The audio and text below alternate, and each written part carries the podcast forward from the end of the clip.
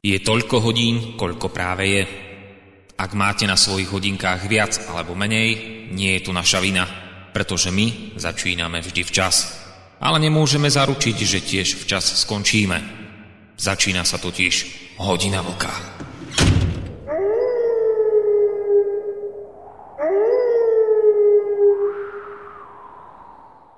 Dobrý večer, vážení poslucháči. Je piatok a 20 hodín 30 minút.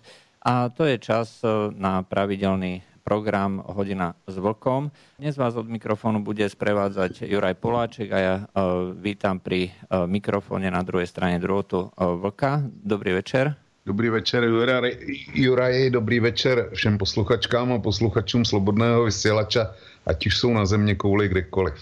Ako každý večer, samozrejme, začneme tými technickými informáciami.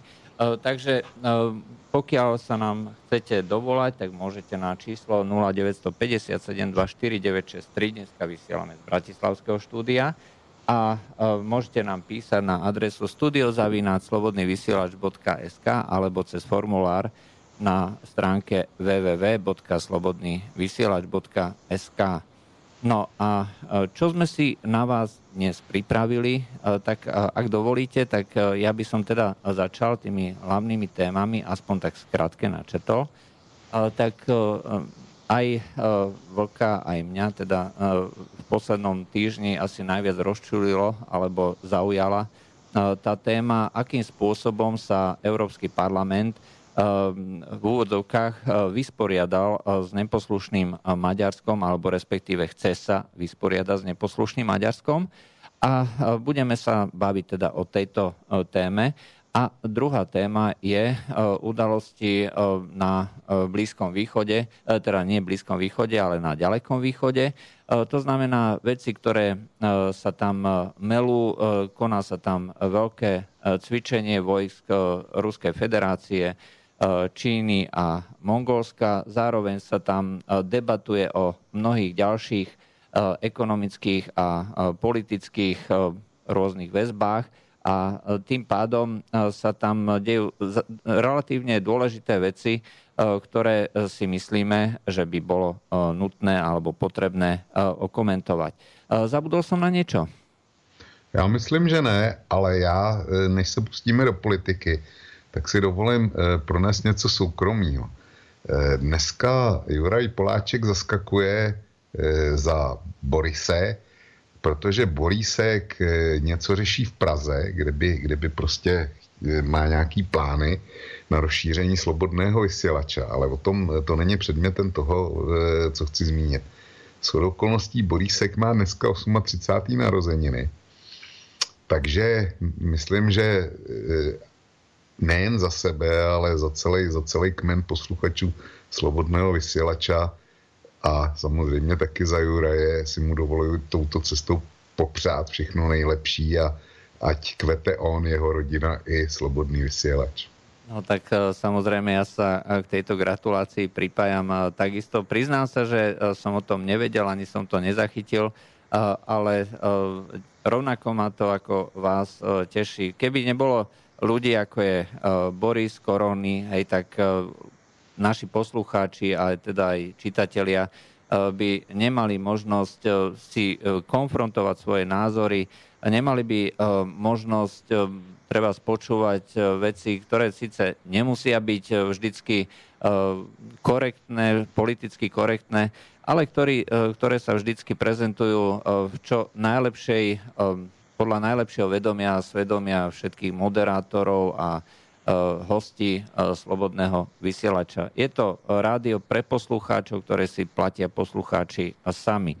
A e, myslím, že tá existencia, dlhá existencia tohto, tohto rádia, dneska už niekoľkoročná, tak hovorí o tom, že ten projekt má svoje opodstatnenie a miesto na tomto na tomto no, trhu, informačnom trhu. Ja ešte, e, keď e, je tu na priestor na, nejakých, e, na nejakú súkromnú alebo inú správu, ja by som tiež jednu mal. Slobodný vysielač dostal ponuku na budúci víkend organizovať chatu v Tatrách Treba si otvoriť formulár na stránke Slobodného vysielača, pokiaľ máte záujem. Do nedele sa bude zisťovať záujem, ak teda bude dostatočné množstvo ľudí, ktorí sa chcú zúčastniť, tak sa akcia organizovať bude a samozrejme, ak nie, tak nie. Tak to bolo z mojej strany taký mimo politický komentár. No já si myslím, já bych se ptal, eh, jestli tam je dostatečně velká louka vedle té chaty, protože si myslím, že, že podle mých odhadů by měl být nával. To znamená nejenom chata, ale ještě k tomu stanoví městečko. Eh, tak A toto jinak bez slobodného vysílače by byl život, život chudší. Já, Juraj, vy jste říkal, že korektnost jaksi ne vždycky, ale já si myslím, že, že jaksi slobodný vysílač staví na korektnosti, ale na korektnosti, řekněme, takový tý opravdový, kdy pouští různý názory proti sobě, ať si posluchači vyberou.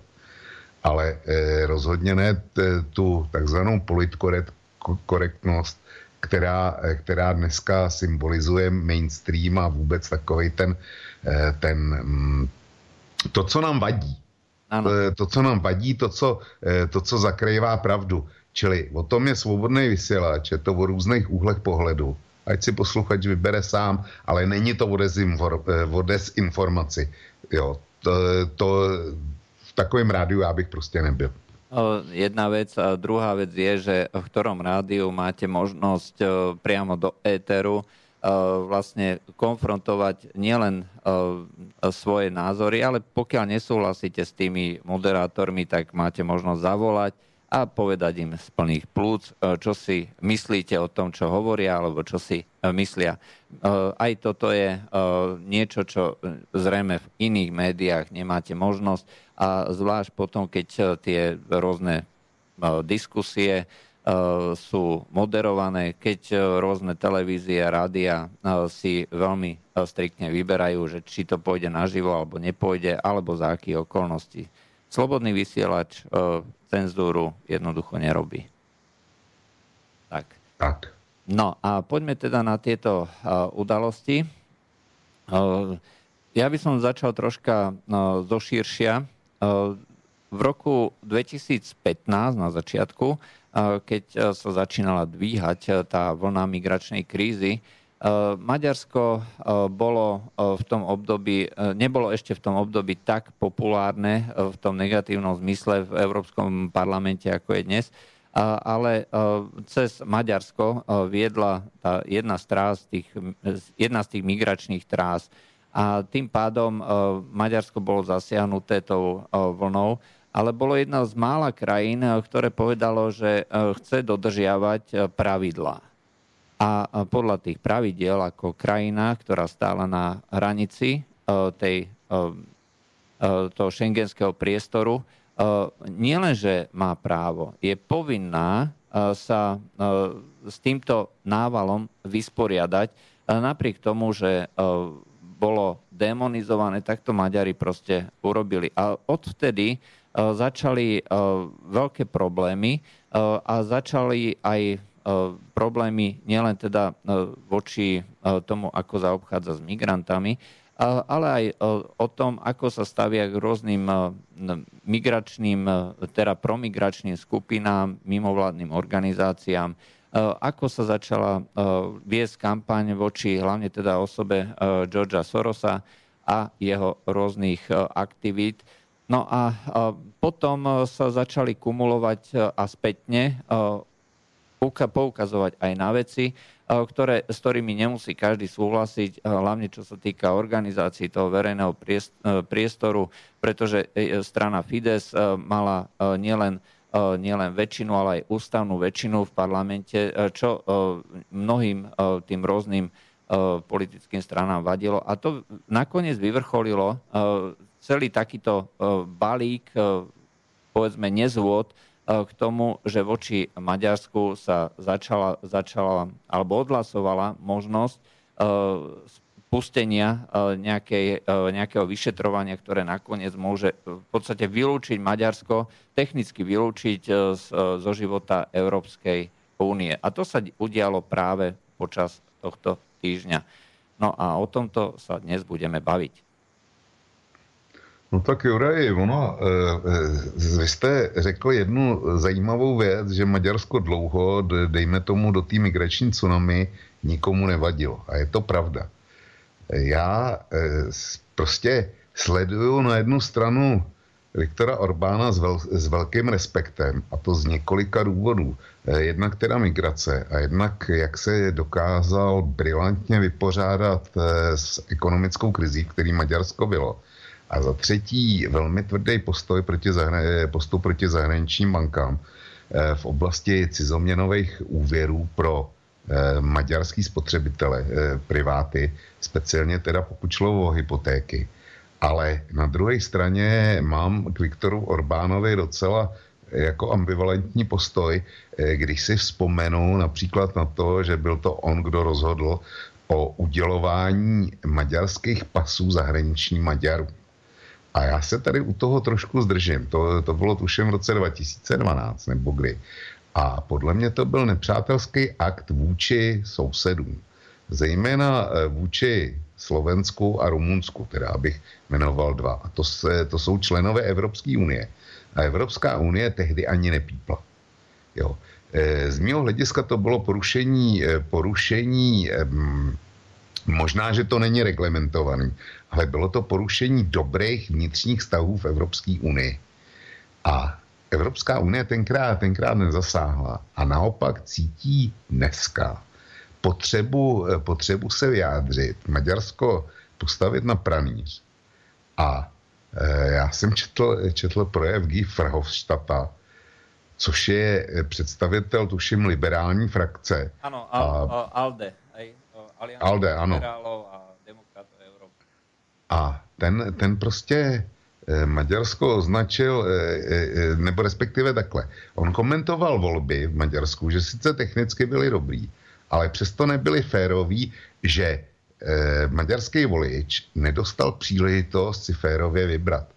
Jestliže tohle řekne šéf, tuším třetí největší poslanecký frakce v, Evropském parlamentu a říká to na, s vážnou tváří, tak jak si z mého hlediska diskvalifikuje Evropský parlament jako takový. My se k tomu ještě dostaneme, ale e, to, co se odehrálo v Evropském parlamentu, tak mě osobně docela děsí. Ja mám e, k tomu presne taký istý e, názor. Nesúhlasím e, s tými krokmi Maďarska a dokonca si treba všimnúť aj postoje Maďarska a Polska, hlavne teda voči Slovensku. Slovensko vôbec nevnímajú. Hej, to je proste fakt. Slovensko je pre Maďarsko a tie, tie revizionistické snahy tam jednoducho stále sú. Tá spomienka na Trianon je v Maďarsku stále proste živá. Bez ohľadu na to, čo si myslíme. A Slovensko je práve preto jednou z krajín spolu s Rumunskom, ktoré kvôli Maďarsku neuznali Kosovo. Hej? Čiže my máme oprávnené obavy, že tento sentiment po tisícročnej uhorskej po tisícročnom uhorskom kráľovstve, kde Slovensko e, bolo súčasťou, integrálnou súčasťou. A to treba povedať, e, my sme nemali vlastný štát, ale boli sme súčasťou vlastne tisíc rokov e, tej svetoštefanskej koruny a tie, tá história Uhorska je tým pádom aj históriou Slovenska. Ale Maďarsko to považuje za maďarskú históriu, nie za niečo, čo bolo tvorené ako viacerými etnikami alebo národmi v strednej Európe, hej, proste nejaký útvar, štátny útvar, ktorý sa tu menil rôznym spôsobom. A toto je proste historická realita, ktorú vôbec ako rôzni ľudia, ktorí sa zaoberajú komentovaním týchto udalostí, ako si nevnímajú. A naopak Maďari tým, že majú e, to, to historické povedomie veľkosti a dôležitosti, rovnako ako Poliaci. Poliaci v stredoveku spolu s Litvou vytvorili Polsko-Litovskú úniu, ktorá bola jeden čas najväčším štátnym útvarom v Európe a zasahovala od Balckého až po Čierne more. A to takisto si málo kto uvedomuje, že tieto historické reminiscencie, tie spomienky, sú v tých národoch neustále živé. Proste tu komunikujú cez svoju históriu, historickú veľkosť dva národy a vôbec nevnímajú Slovensko medzi tým. A ja to považujem rovnako za nebezpečné a v tom období ja som proti tej politike maďarskej vlády ako veľmi intenzívne vystupoval, písal a podobne. Ale to, čo sa dnes deje, aj si myslím, že to je iná kapitola, ktorá samozrejme môže, môžeme to mať na mysli, ale si myslím, že v tomto momente treba sa skôr zamerať na niečo iné. No, já k tomu přidám dvě maličkosti, když už jsme teda se dostali do těchto historických reminiscencí. Pokud jsem stačil nastudovat, nastudovat v literatuře, tak údajně neexistovala vytýčená hranice mezi, mezi dolní a horní uherskou zemí. A vlastně, vlastně ta, ta hranice vznikla až eh, po první světové válce, kdy se konstituovaly hranice Československa, vaše jižní hranice. Eh, to je jedna poznámka. Druhá poznámka, eh, tuším, že existuje jak v Polsku, tak v Maďarsku přísloví, že Polák a Maďar bratři, bratři v boji i v Pijatice. No áno, je to tak a e, treba si tiež pripomenúť, budeme mať 30. 80. E, výročie Mnichovskej konferencie a, a na základe tej Mnichovskej konferencie existujú dohody medzi Maďarskom a medzi Polskom, historické, historické záznamy proste neklamu, kde sa dohadovali vedúci predstavitelia E, týchto dvoch krajín na rozdelení Slovenska. A to je proste takisto historický fakt. Čiže... No, e, my... On to nedovolil Hitler, tohle, jo. Ale... E, nedovolil Hitler, ale hovorím ako komunikovali. Při vídeňské arbitráži si samozřejmě Maďarsko sáhlo na jich a východ Slovenska a Poláci si sáhli na sever. Áno, ale samotné Slovensko, samotné Slovensko ostalo. Faktom je, že tieto komunikácie prebiehali a bola teda snaha vytvoriť spoločné hranice proste niekde. Hej? Čiže Slovensko nemalo podľa týchto niektorých predstav vôbec existovať. A ešte k tomu historickému alebo tým hraniciam, napríklad Slovensko E, slovenský východ e, bol poväčšinou maďarský. Aj Košice boli, e, čo je druhé najväčšie slovenské mesto, tak bolo po, počas celú históriu prevažne maďarským mestom. Akurát ten sever Slovenska bol osídlený čisto Slovákmi a to slovenské osídlenie postupne ako redlo až smerom k Budapešti ktorá bola e, v tom čase, začiatkom, koncom 19. a začiatkom 20. storočia, najväčším mestom na svete, kde ľudia hovorili alebo rozumeli slovensky. Aj to je takisto veľmi zaujímavá poznámka. Aj, takže toto, toto bola história, a ktorá sa neustále, si myslím, podľa môjho názoru, premieta aj do konania Maďarska, hlavne teda Maďarska. Polska ani tak nie. Ale e, treba to mať e, na mysli, keď e, niekto obdivuje dnes e, maďarskú politiku a hovorí, že treba sa s nimi e, proste bezpodmienečne e, spojiť. Nie, treba, treba mať e, vždycky na mysli tie historické fakty a pragmaticky e, sa spájať na veciach, ktoré e, môžeme spoločne vyriešiť a ktoré sú na prospech všetkých. Takto by mala podľa mňa fungovať tá reálna pragmatická politika. Já s váma naprosto souhlasím. Eh, zkrátka, eh, Viktor Orbán eh, nechť sklidí pochvalu za to, za co mu náleží. A, ale buďme opatrní, jo. Zejména teda vy, a z Poláky je to podle mě ještě horší. Oba dva ty státy mají, mají svým způsobem velmocenský komplex. U Poláků je to naprosto zřetelný. A já, když jsem četl, co všechno vytýkali Maďarsku, tak eh, bohužel neumím maďarsky, abych se podíval, do jaký míry například Orbán omezil svobodu sdělovacích prostředků. To nejsem vůbec schopný posoudit, jo, tohle. Ale že to, že to provedl Kačinský v Polsku, tak o tom není třeba žádná debata. Čili e, u nás ten, kdo, nebo respektive u našich posluchačů u velké části, je vzor a následování hodnej ten, kdo se vymezí e, co nejvíce vůči Bruselu.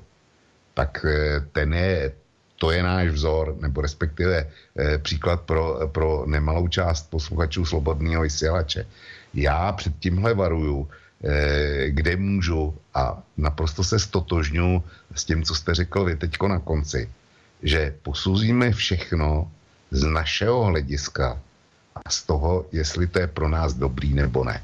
Žádný jiný kritérium prostě ne, e, není správný. Tak.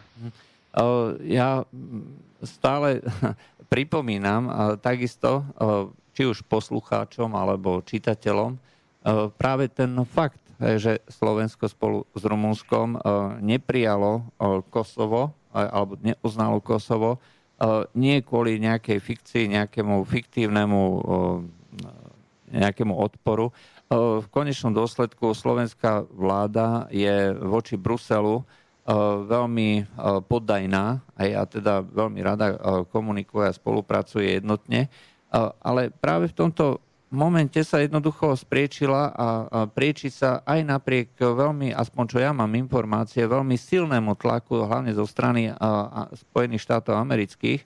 A povedali sme, že proste nie, že toto je naša zahraničná politika, toto je smer, my neuznáme práve kvôli tomu, že tu nám máme južného suseda Maďarsko, v ktorom stále žijú tieto historické spomienky a ktoré, ktoré sú neustále oživované.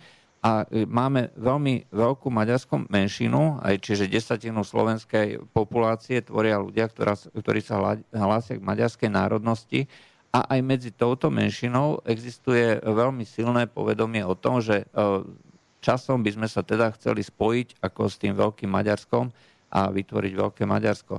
Proste je to, je to jeden, jeden, jeden z tých mnohých kamienkov, ktoré treba brať do úvahy a nebyť slepo orientovaný na podporu Maďarska a jednoducho na tieto veci myslieť. Řekl jste to naprosto správně. No. Tomu není co dodat. Takže uh, poďme teda uh, k, tomu, uh, k tomu všetkému, uh, čo sa tu na, uh, udialo.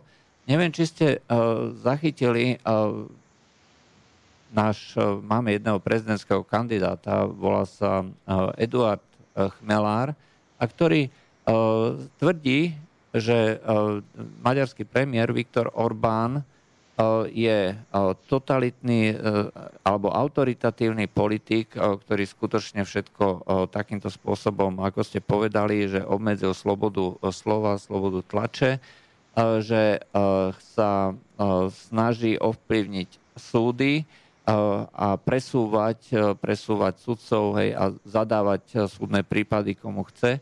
A dokonca ešte povedal aj to, že Viktor Orbán je vraj jeden z najbohatších politikov vôbec v Európe, alebo jeden z najbohatších ľudí dokonca, že celé celé Maďarsko je ovládané nejakou mafiou a že jeho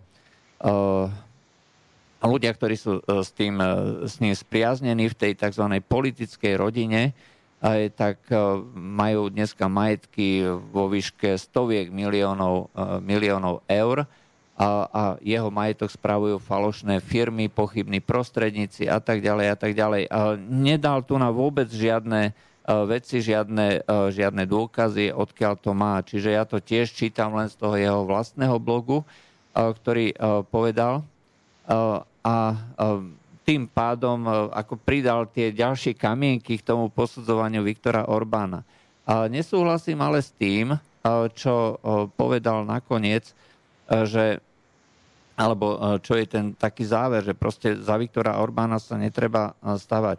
Eh, ja mám osobne takú jednu eh, predstavu. Eh, v histórii anglickej politiky, novej, novodobej anglickej politiky postava Winstona Churchilla je nesmierne kontroverzná. Bol to človek, ktorý bol talentovaným spisovateľom, rečníkom, obratným politikom, ale sú s ním spájané napríklad aj hladomory v Indii, nelútostné obhajovanie záujmov Veľkej Británie.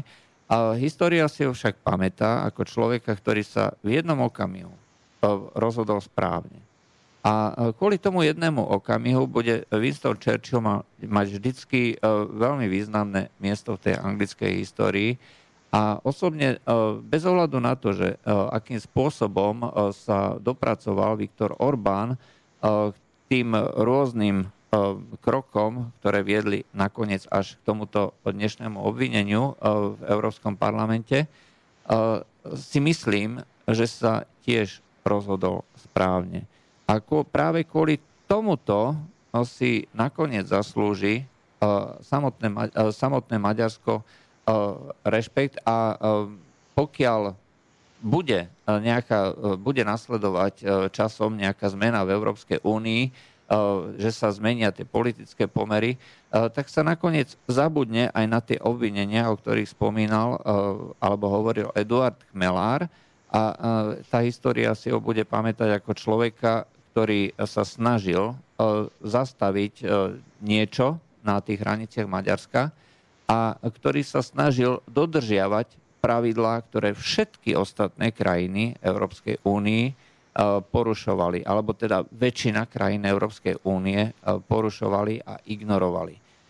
Bude práve tým človekom, ktorý v tom bol v správnom čase na správnom mieste.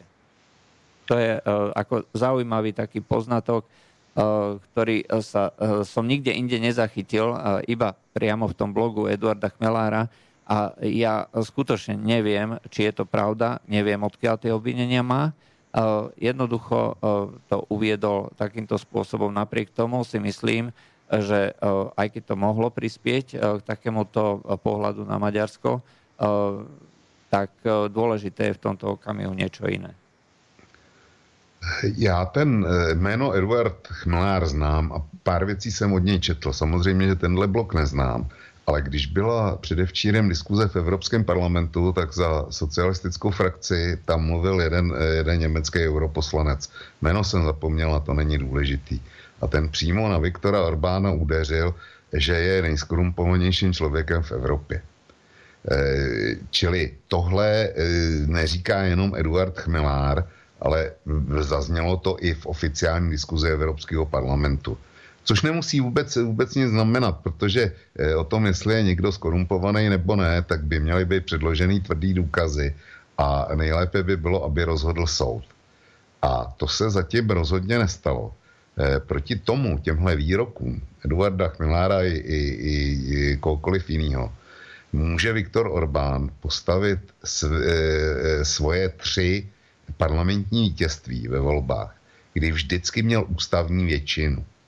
Eh, vyhrát volby a získat většinu a nesestavovat koaliční vládu, to je něco, co Evropa, co Evropa eh, s výjimkou Británie neznala už, už hodně dlouho.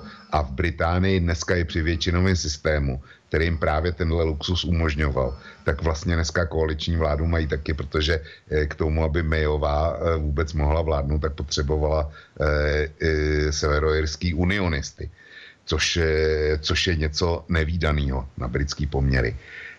A, a Viktor Orbán za těchto podmínek dokázal třikrát za sebou v Maďarsku vyhrát volby nejenom na, na většinu, ale dokonce na ústavní většinu. To je zázrak, to je jedna věc. Druhá věc je, jestliže takhle zvítězil opakovaně za sebou, tak mu prostě na, e, ústavní většina maďarských voličů mu zkrátka důvěř, důvěřuje. A já se ptám sám pro sebe, kdyby ty, e, netvrdím, že e, Viktor Orbán je čistý nebo musí být nezbytně čistý a že, že je to svatý František z Asisi Eh, nebo svatý Martin, který se rozděl o svůj plášť se žebrákem, že jo. Tak z ničeho takového samozřejmě nepodezřívám. Nicméně, kdyby ty zlodějiny byly, byly v tak obrovském měřítku, jak e, psal pan Chmelár, nebo jak říkal ten německý pos, europoslanec, tak by ho přece Maďaři nezvolili. To e, Guy Verhofstadt, já už jsem ho citoval, volby byly, volby byly svobodný v pořádku, ale nebyly férový, protože protože voliči neměli přístup k, dostat, e, k dostatku informací. To je přece nesmysl. To, e, v Maďarsku není žádná cenzura já e, neumím maďarsky, tak nemůžu, nemůžu si pustit maďarský, e, když si pustím maďarskou televizi na satelitu, kde mám asi dva kanály nebo tři, tak to nemůžu posoudit, protože tomu nerozumím. Abych se podíval na maďarské internetové stránky, e, co píšou noviny, tak to je to, je to samý. Ale v Maďarsku je možný zorganizovat velkou demonstraci, která je ostatně každou chvíli v Budapešti proti Viktoru Orbánovi. Eh, policie to nerozežené, nezatýká účastníky. Eh, v české televizi vidím, vidím průvod lidí, jak nesou transparenty. Jestliže je tohle možný, tak ty informace existují. Eh, se sociálníma sítěma má problém Evropská unie a ku podivu s nima nemá, nemá problém Viktor Orbán, který, který teda je autoritář a já věřím tomu, že proti, proti němu eh, bude zaměřeno spousta blogů, spousta, eh, spousta eh, těch internetových nových médií, eh, na Twitteru spousta lidí. Čili eh, já, tohle, já tohle neberu. A eh, vo všem rozhodují volby. Já musím u nás trpět Miloše Zemana, přestože si myslím, že je zemský škůdce. Já u nás musím strpět Andreje Babiše, přestože si o něm myslím totéž. A e, zkrátka e, ve volbách e, získali svůj mandát a ten mandát platí. A zrovna tak je to s Viktorem Orbánem. A mě tohle, co se, co se děje, e, nebo co se událo předevčírem v Evropském parlamentu, tak mně to připadá, jako, jako e, srpen 68, jenomže místo tanků dneska e, funguje Evropský parlament. Hmm. Přitom, přitom oni si neuvědomují jednu věc že Maďaři opravdu třikrát za sebou pověřili Orbána. A že když Viktor Orbán nebude, nebo respektive bude se na něj tlačit a tlačit na Maďarsko, tak dosáhnou, dosáhnou jenom toho, že ta většina se stmelí okolo Viktora Orbána a že Viktor Orbán bude daleko tvrdší a daleko nacionalističtější, než je dneska. To já prostě nechápu, že ty lidi si neuvědomují důsledky.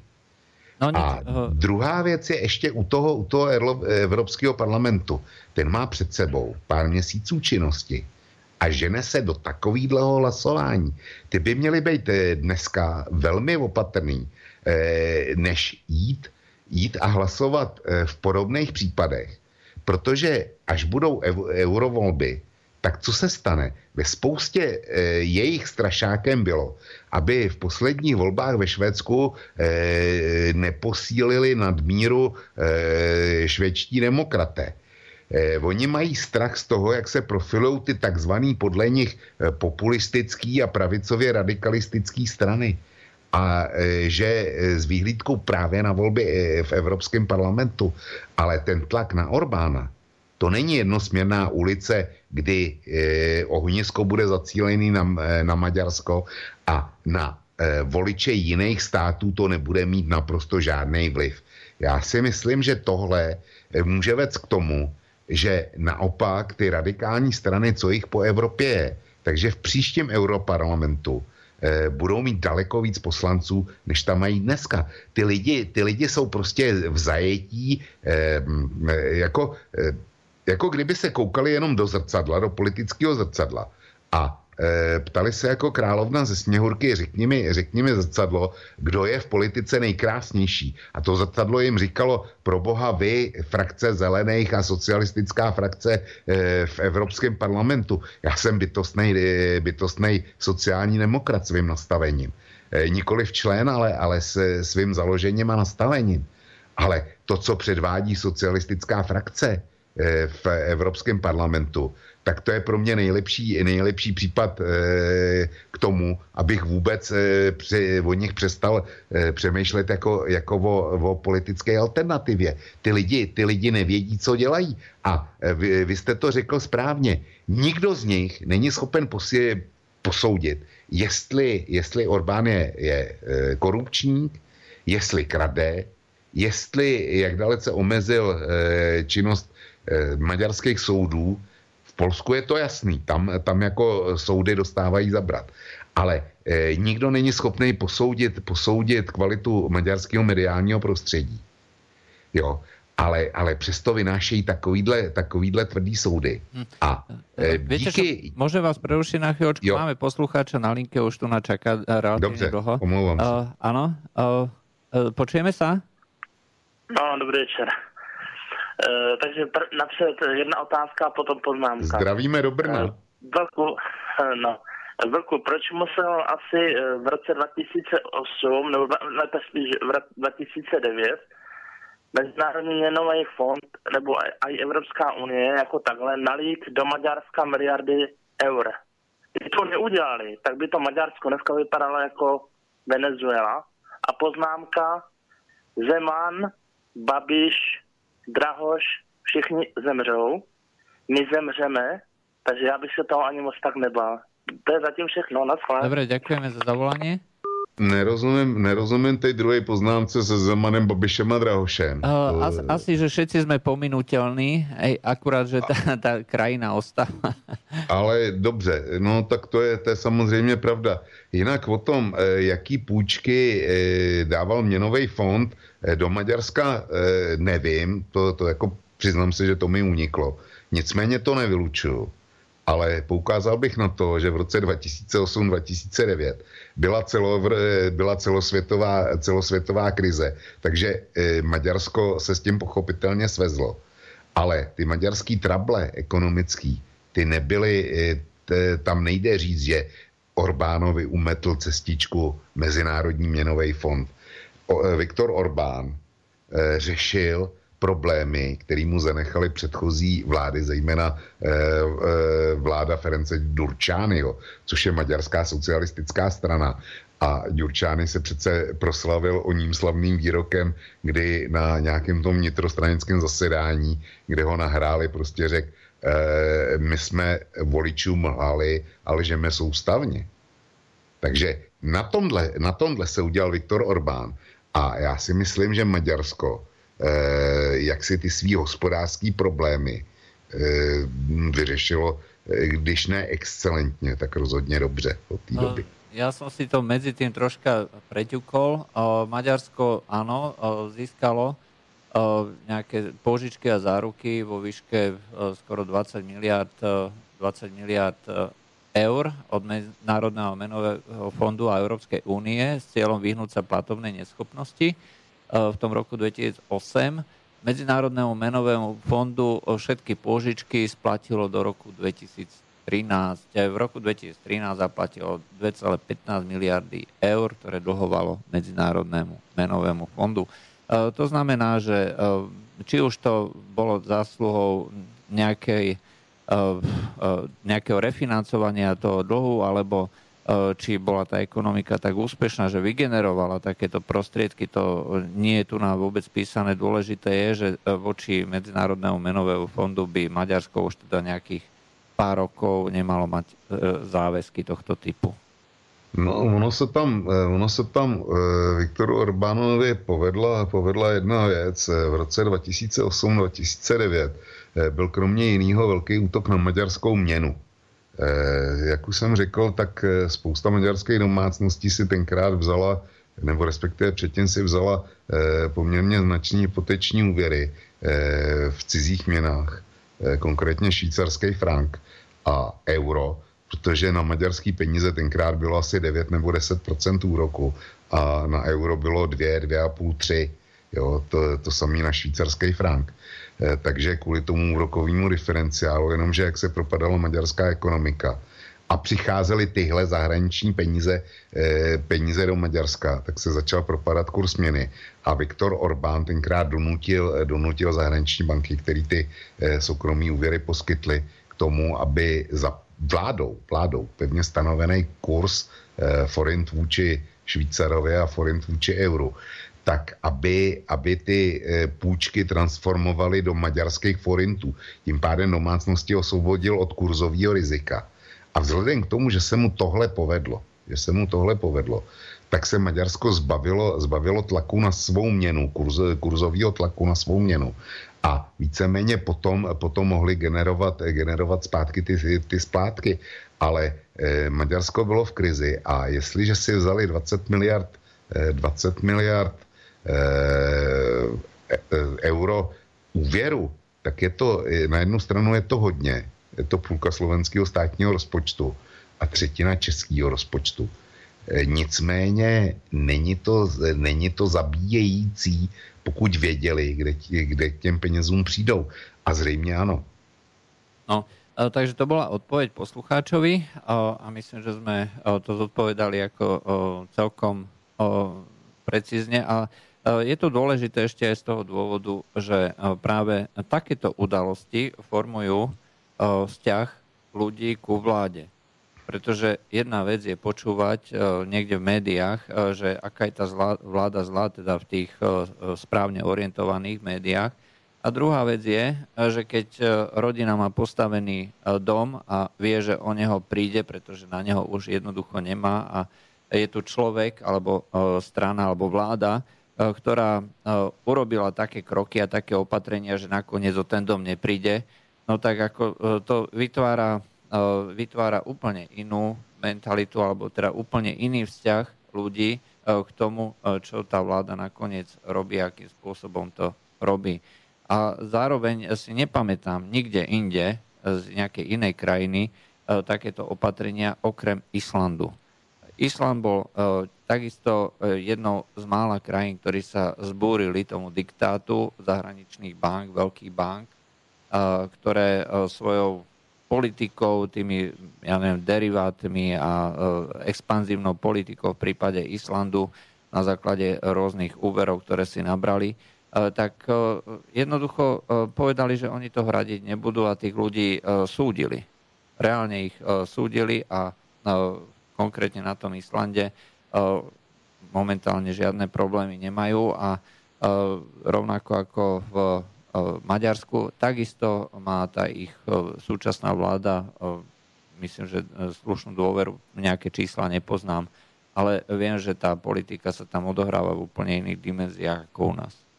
No tak e, ona na Islandu je trošku jiná politická kultura, to je, e, to jsme se bavme o skandinávské politice. Já vím, len já jsem jako narážal na než, to. Než teda v Maďarsku, jo, ve stři, v naší střední Evropě se až taky jak si eh, nesrovnával, ale fakt je, že já se vrátím k tomu, co jsi eh, ohledně životopisu Winstona Churchilla a potážmo teda Viktora Orbána, ten jeden jediný hvězdný okamžik, kdy Orbán zavřel, zavřel hranice. A Viktor Orbán, když se do něj pustili v Evropském parlamentu tenhle týden, tak eh, tam europoslancům jedna z jeho replik byla, ale já jsem hájil i vaše hranice, proti nelegálním přistěhovalcům. I, i, i váš stát, nikoliv, nikoliv jenom Maďarsko. A e, Viktor Orbán má pravdu. Já si zkouším modelovat nebo ve, ve své fantazii, co by se asi tak byl, jak by vypadala dnešní mapa Evropy, zejména teda střední, kdyby Viktor Orbán nebyl ten krok e, s uzavřením hranic e, v létě a na podzim 2015 podnikl. Juraj, vemte si to, vemte si to stát po státě. Merklová tenkrát otevřela hranice a Viktor Orbán mohl udělat to, co udělali Chorvati. A říct, dobře, když Němci otevřeli hranice, tak fajn, tak to prostě necháme volně proudit do Rakouska a do Německa. Jenomže Orbánovi došlo to, co by se dřív nebo později bylo tenkrát muselo stát, kdyby to nebyl zarazil on na svých jižních hranicích. To znamená, že by Němci prostě v určitém okamžiku by ty hranice zavřely a bylo by to zůstalo v Rakousku, potažmo teda v Maďarsku a on by tam měl najednou, já nevím, půl milionu, půl milionu, e, například půl milionu migrantů a že by mu nikdo nebyl pomohl e, s nima, to, je, to vidíme dneska na Itálii a na Řecku. Jo. A e, co by se bylo dálo? Řetězová reakce. E, v, svobodný v Rakousku těsně nemají prezidenta. A svobodní Rakousko jako druhá největší síla jsou dneska vládní stranou. A nikdo, nikdo už s tím nemá problém. Když se dostali poprvně do vlády, tak přece byli ostrakizovaní a Evropská unie eh, div nezaváděla sankce na Rakousko. A dneska rakouský svobodný už bere, jako že jo, že, že to je, eh, už jsou ho fake, jak říkají, jak říkají Němci. A eh, v Německu já si myslím, že, že eh, politický život Angele Merklový zachránil Viktor Orbán a jeho uzavření hranic, protože její popularita se začala tenkrát obrovsky propadat. A kdyby to byl Orbán neudělal, tak v Německu neměli, do Německa tenkrát nepřišlo 1,2 milionů prchlíků ale bylo by jich tam přišlo třeba 2 miliony nebo 2,5 milionu. A ta situace by byla eskalovala, byla by dramaticky jiná. A to tež vlastně skandinávský země, který by, si, který by byly tou vlnou zasažený taky. Jak by vypadala dneska Evropa, kdyby to, kdyby to byl Viktor Orbán neudělal? Kolik, kolik procent by měla AFD? Kolik procent by měli, eh, já nevím, eh, Dánská národní strana, nebo tak, eh, tak nějak se eh, ty nacionalisti v Dánsku, kolik procent by měli praví Finové, kolik procent by měli švédský demokrati a tak dále a tak dále, kolik procent by měla Marie Lepenová a jak by vypadala politická scéna Francie. Oni, o to, oni v těchto dimenzích jako vůbec nehodlají, nehodlají uvažovat. Eh, Orbán je pro ně, eh, pro ně eh, jaksi něco jako Belzebub na druhou.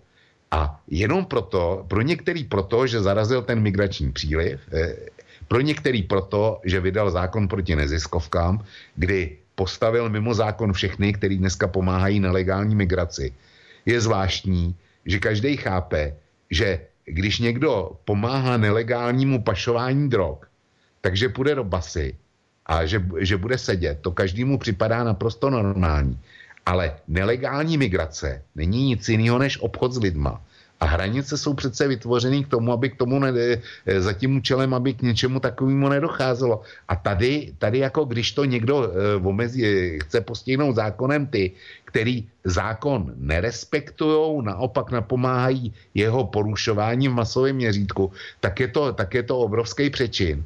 A uh, když jak si George Soros uh, si postaví univerzitu, která je, nechce se mi říct pochybnou, nebo která je eh, velmi neortodoxní, když to řeknu, když to řeknu velmi eufemisticky, velmi neorto, to, neortodoxní a školský systém daný země se s ní popasuje nějak, tak najednou, eh, najednou je za to ten stát, za vykonávání své suverénní role, tak má být sankcionovaný. No to se, pro mě je to absurdní.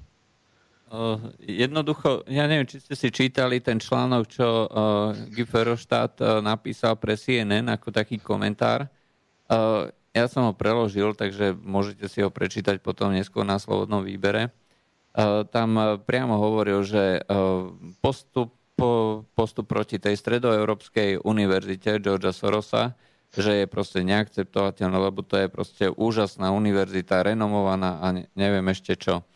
Uh, Zaujímavé je, že e, tam nešlo o to e, zrušiť tú univerzitu, ale len o to, aby e, sa splnili podmienky, ktoré zrejme možno boli nastavené tak, aby tá Stredoeurópska univerzita to nesplnila, ale boli rovnaké pre všetky nejaké pobočky alebo nejaké sekundárne školy nejakých iných zahraničných univerzít a to, že materská univerzita musí byť prevádzkovaná v tej konkrétnej krajine, kde sa teda definuje alebo deklaruje, že my tam máme sídlo, my tam máme centrum. To znamená, že oni chceli, aby Stredoeurópska univerzita, ktorá je teda pobočkou nejakej New Yorkskej univerzity, teda formálne, aby teda v tom New Yorku aj tá univerzita bola. Lenže tam je jednoducho len office, nejaké centrum, ktoré rozhoduje o tom, že E, čo a kde sa bude e, robiť.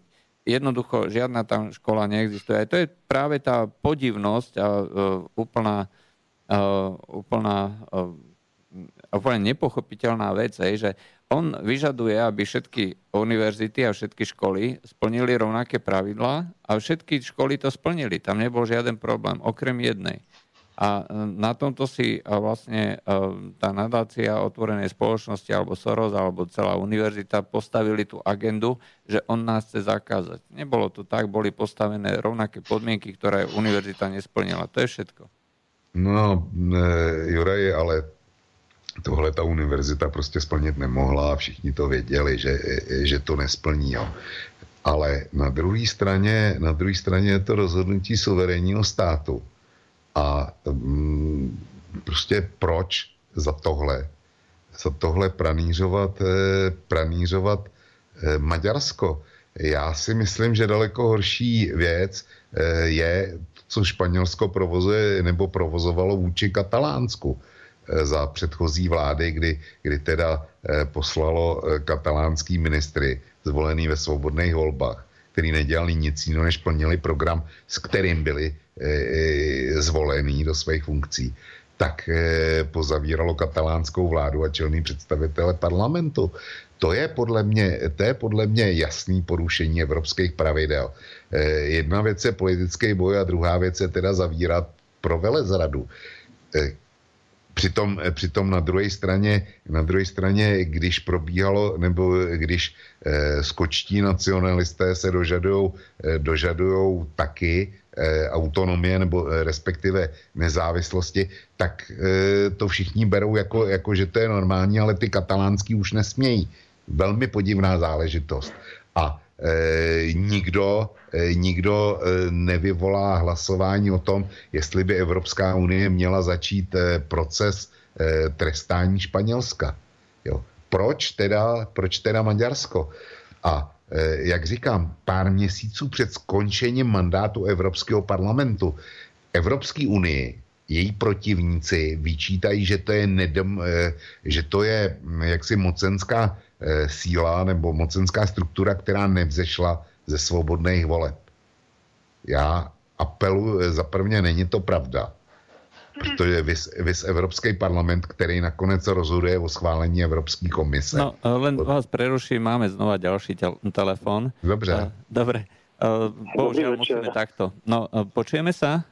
Áno, počujeme sa. Dobrý večer. Dobrý večer, áno. Ja by, ja by som chcel naviazať na tú Trianonskú dohodu, ja to asi takto vidím. Pozrite sa, Maďari v 20. storočí eh, boli vždy lojálni k tej krajine, ktorej sa lepšie darilo. Keď sa lepšie darilo Československej prvej republike, tak boli lojálni. Potom prišla Hortyho eh, republika, tak prebehli. Potom prišlo Československá socialistická republika, tak tam, keď sa darilo Československu, tak boli, boli pokojní. Potom sa začalo dariť za Kádara, tak tam už boli nespokojní. Potom prišla nová, nová táto, no, a teda Nežná revolúcia, prišli, prišlo Slovensko. Teraz boli zasa pokojní, pretože Slovensko bolo mnoho lepšie ako Maďarsko. A teraz znova proste Maďarsku sa začína, začína dariť a zasa. Čiže inými slovami chcem povedať len toľko, že tí ľudia, ktorí tam žijú, sú vždy loajálni e, k tej krajine, ktorej sa lepšie darí. Hmm. Takže to by som chcel povedať. Dobre, ďakujeme za zavolanie. No, ja by som k tomu len povedal, uh, a v podstate myslia, uh, ako ľudia väčšinou uh, sa uh, spoliehajú jednak sami na seba, jednak hľadajú svoj vlastný prospech. Ako nevidím v tom e, nič e, špeciálne a zvláštne. A, ale netreba generalizovať. To znamená všetci ako celá komunita, aj pretože to môže byť záležitosťou len nejakých aktivistov, aktivistických skupín, ktorí nájdú viacej uh, odozvy, pokiaľ sa vytvárajú tu na spoločnosti nejaké problémy, sú tu nejaké rozpory. Ale nevidím to nejak tak dramaticky, že proste celá komunita uh, robí uh, takéto hojdačkové nějaké kroky.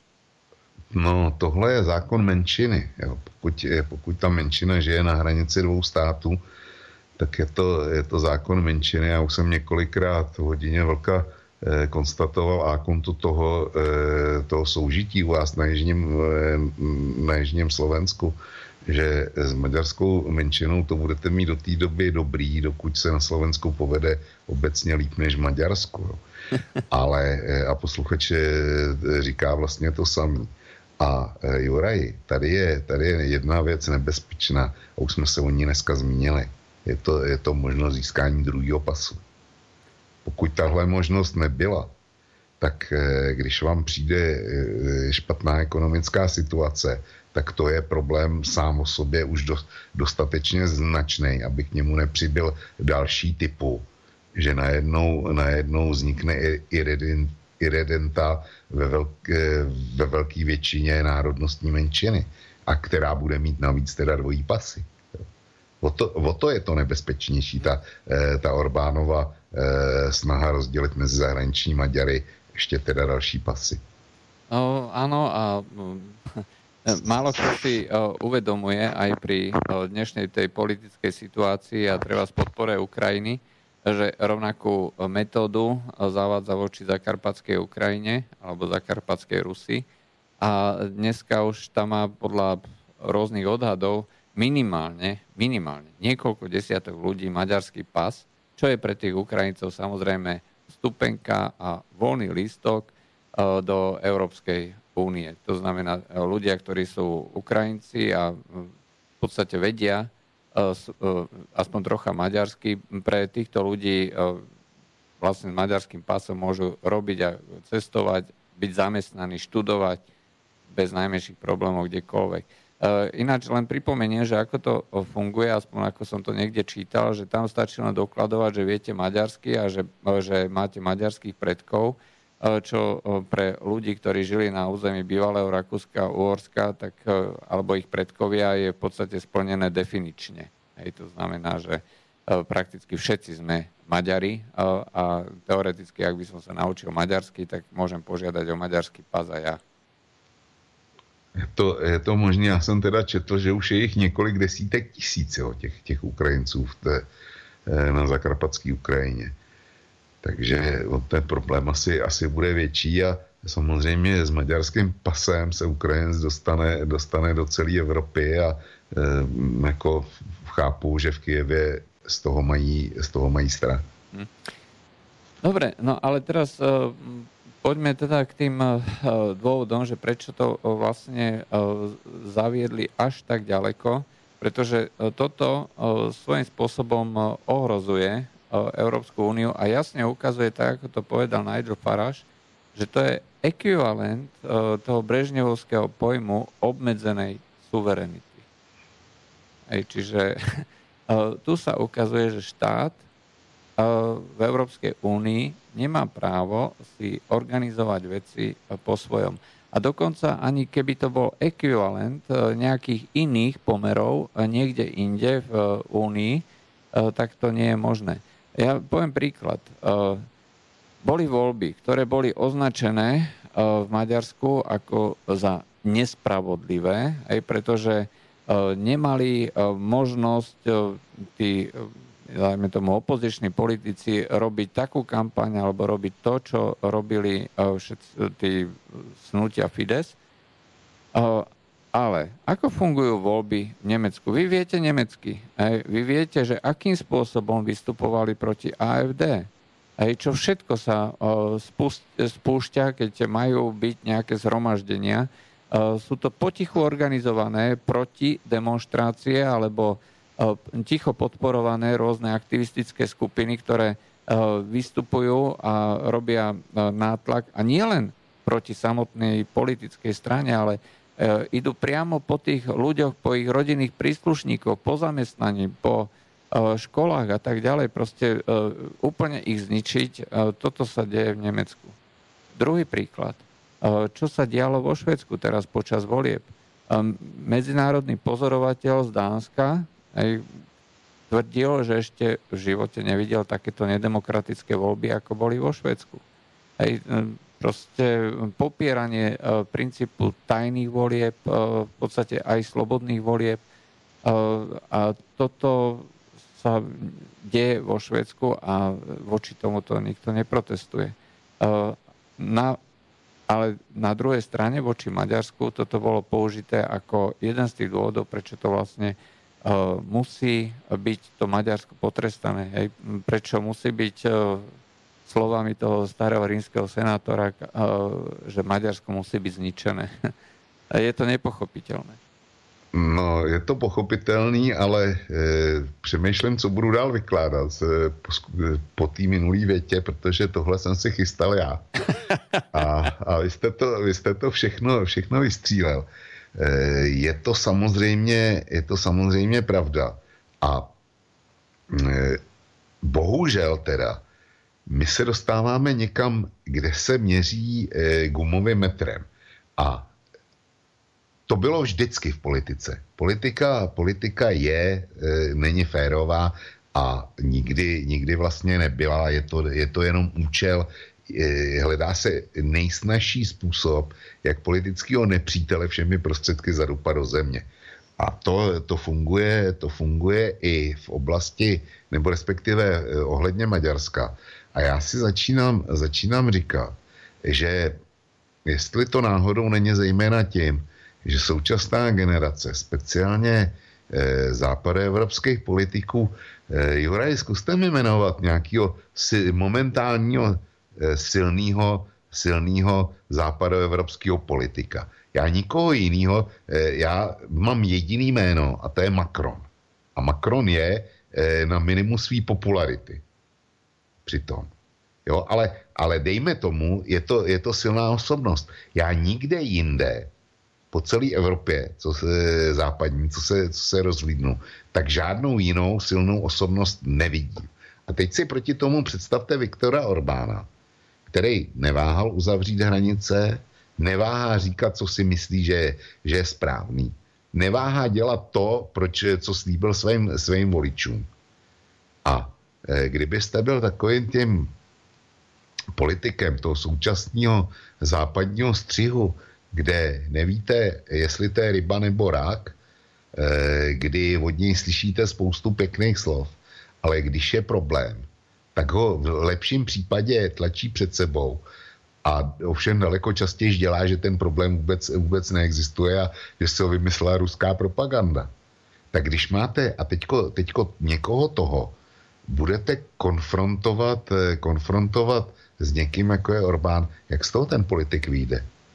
No, směšně, jo. Čili to je podle mě jeden důvod. A pak to jsou důvody, důvody takový ty, eh, takový ty, že tu zprávu, která hodnotila Maďarsko pro Evropský parlament, to psala nějaká švédská poslankyně, která byla ze strany, která je jednak zelená a jednak je to bývalá komunistická strana. A ta, ta Maďarsku vyčetla, já nevím, asi 43 bodů to má. Eh, Maďaři označili eh, něk- eh, část bodů za vymyšlených, část bodů za vyřešených, část bodů za sporných a jenom, jenom pár jako, jako, že, jako že jo, že, že jsou, ale kdo nemá problémy v té v e, zprávě, například bylo to, že Maďarsko e, utlačuje svou romskou menšinu a e, z, nedali si to vysvětlit nejpodiv, nejpodivuhodnější na tom je, že Maďaři jsou jediná země, která do Evropského parlamentu, a byl to eh, a na kandidáce Fidesu, zvolila zástupkyni romského etnika do Evropského parlamentu.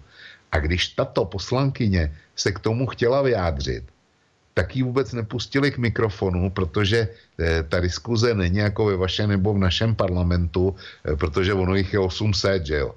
Čili ta, ta diskuze, kdyby e, byla podle těchhle z těch neregulovaných pravidel, tak by taky mohla, mohla trvat klidně celý funkční období Evropského parlamentu, to znamená nějakých těch pět let, kdyby se všichni měli vyjádřit a kolikrát by chtěli, tak je to regulovaný. Každý klub, ten evropský, dostává přidělenou časovou kvotu a sám si nominuje zástupce a ku podivu, eh, Evropská lidová strana, když tato romská poslankyně chtěla vystoupit a chtěla to opřít, tak prostě eh, řek, jí nepustili, protože nebyla v té původní kvótě.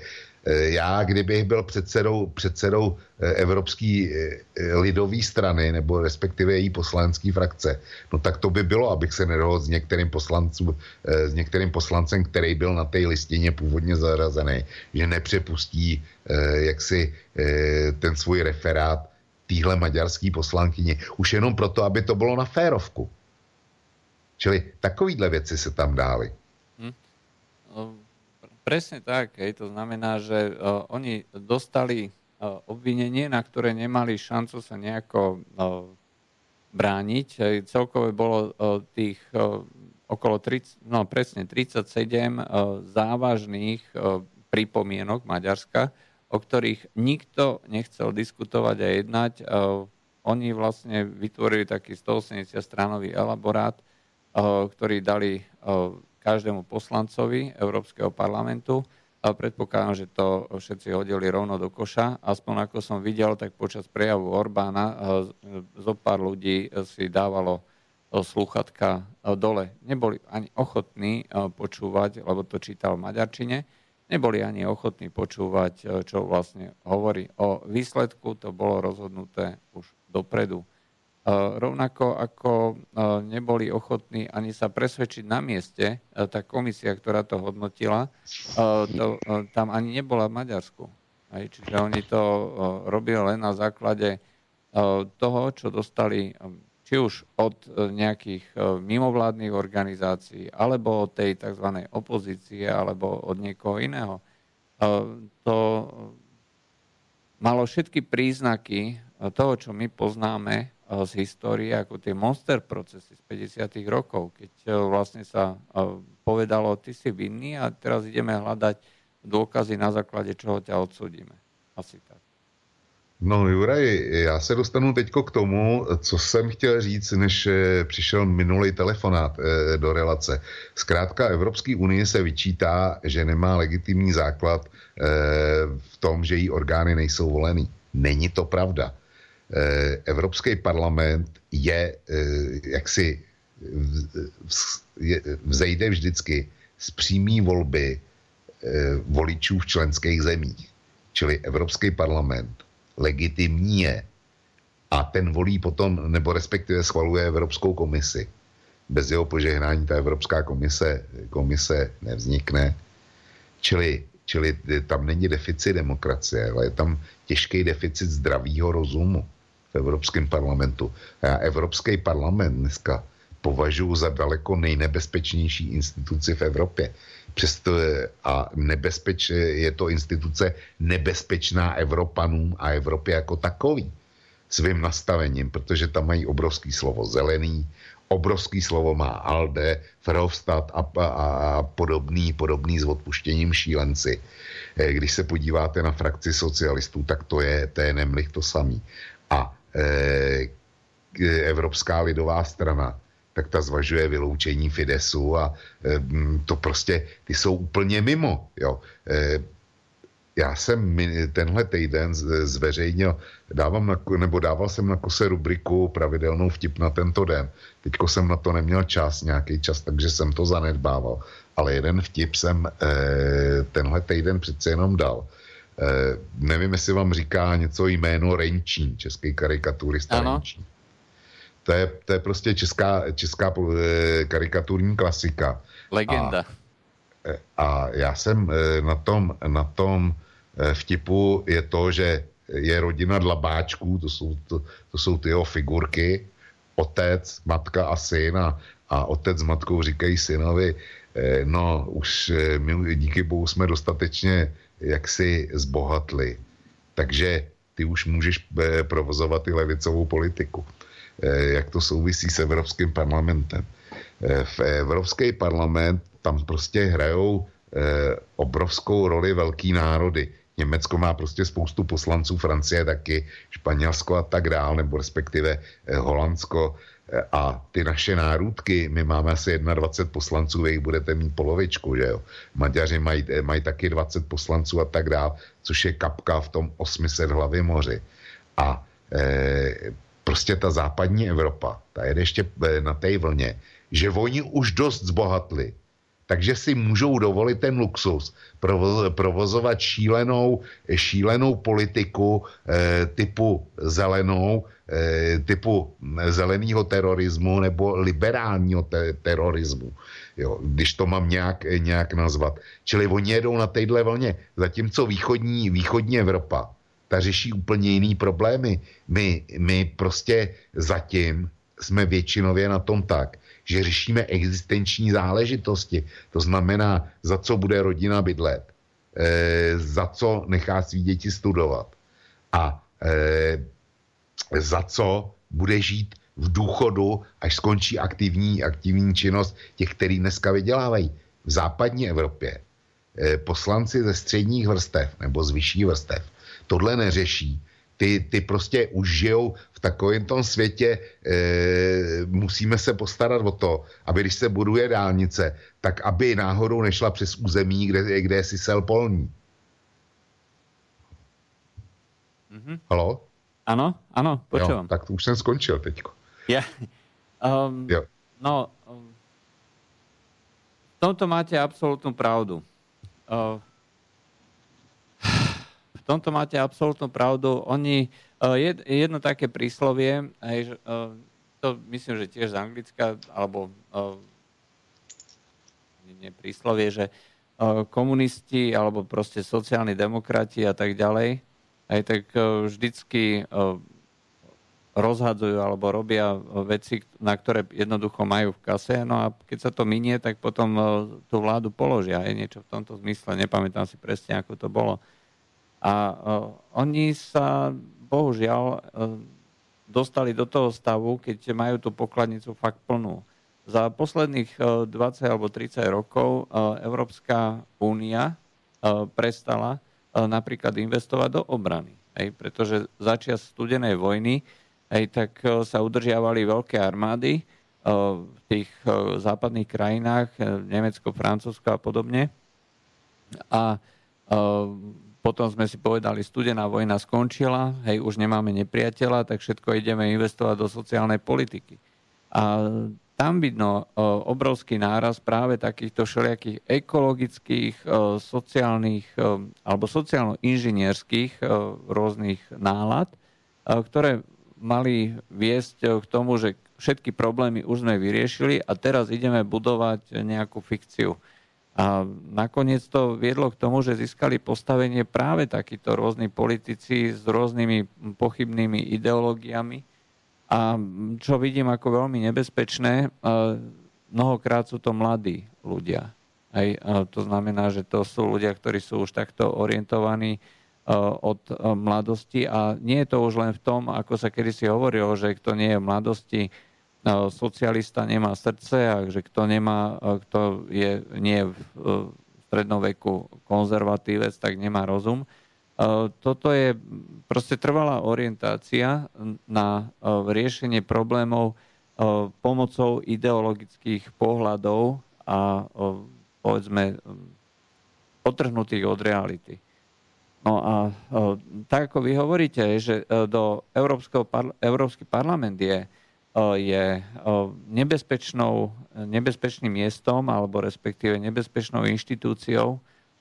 Je to bohužiaľ pravda, pretože tam sa dneska tvorí veľké množstvo tej európskej legislatívy. Európsky parlament nemá legislatívnu právomoc, ale má možnosť doporučovať nejaké, ja neviem, návrhy dávať Európskej komisii, ktorá vytvorí nejaký návrh zákona, ktorý potom Európsky parlament odhlasuje.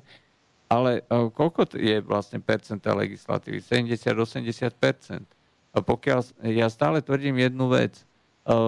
Maďari si napríklad neuvedomujú, že pokiaľ si chcú obrániť tú svoju kultúru a svoju civilizáciu, dnes to už nie je možné na pôde Európskej únie pretože uh, pokiaľ uh, napríklad ako u vás, myslím, že to bol uh, Václav Klaus, nie, to bol Jiří uh, z Inštitútu Václava Klausa, ktorý tvrdí, že pokiaľ budú peniaze a mimovládne organizácie začnú organizovať presuny migrantov už so šengenským pasom, tak e, žiadna krajina sa voči tomu nebude môcť brániť. Pokiaľ teda dostanú peniaze na zaplatenie toho presunu a na udržanie tých migrantov v tej danej krajine, tak sa tomu nedá brániť, pretože Schengen e, je e, voľne priechodný. Vy nemôžete zakázať Nemcovi alebo Rakúšanovi, aby u vás býval.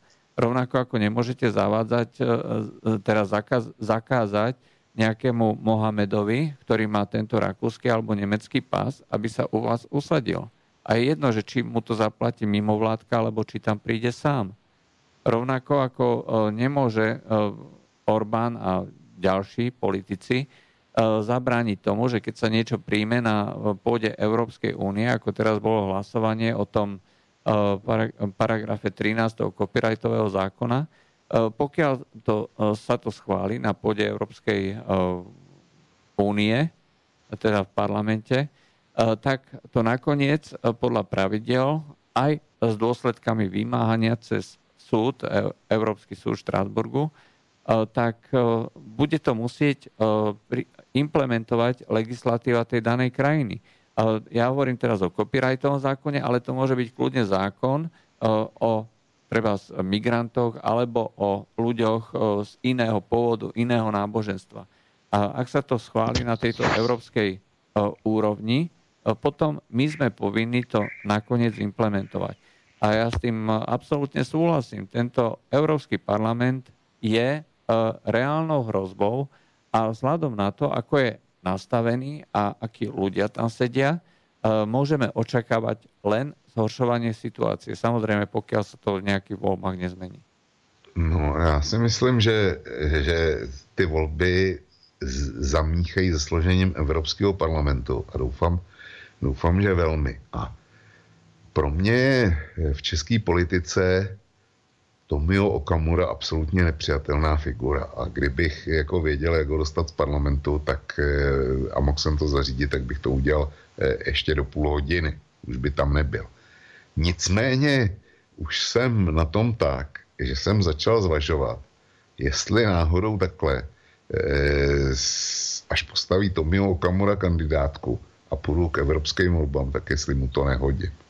Přesně z toho titulu, aby, aby ten Evropský parlament, jak tam máme 21 poslanců, což je síla 0,0 nic, která, která nic nezmění, tak jenom proto, aby, aby ten Evropský parlament doznal nějaký změny, nějaký zásadní změny. Jo. A jestliže takhle uvažuji já, tak eh, to už teda musí být hodně špatně.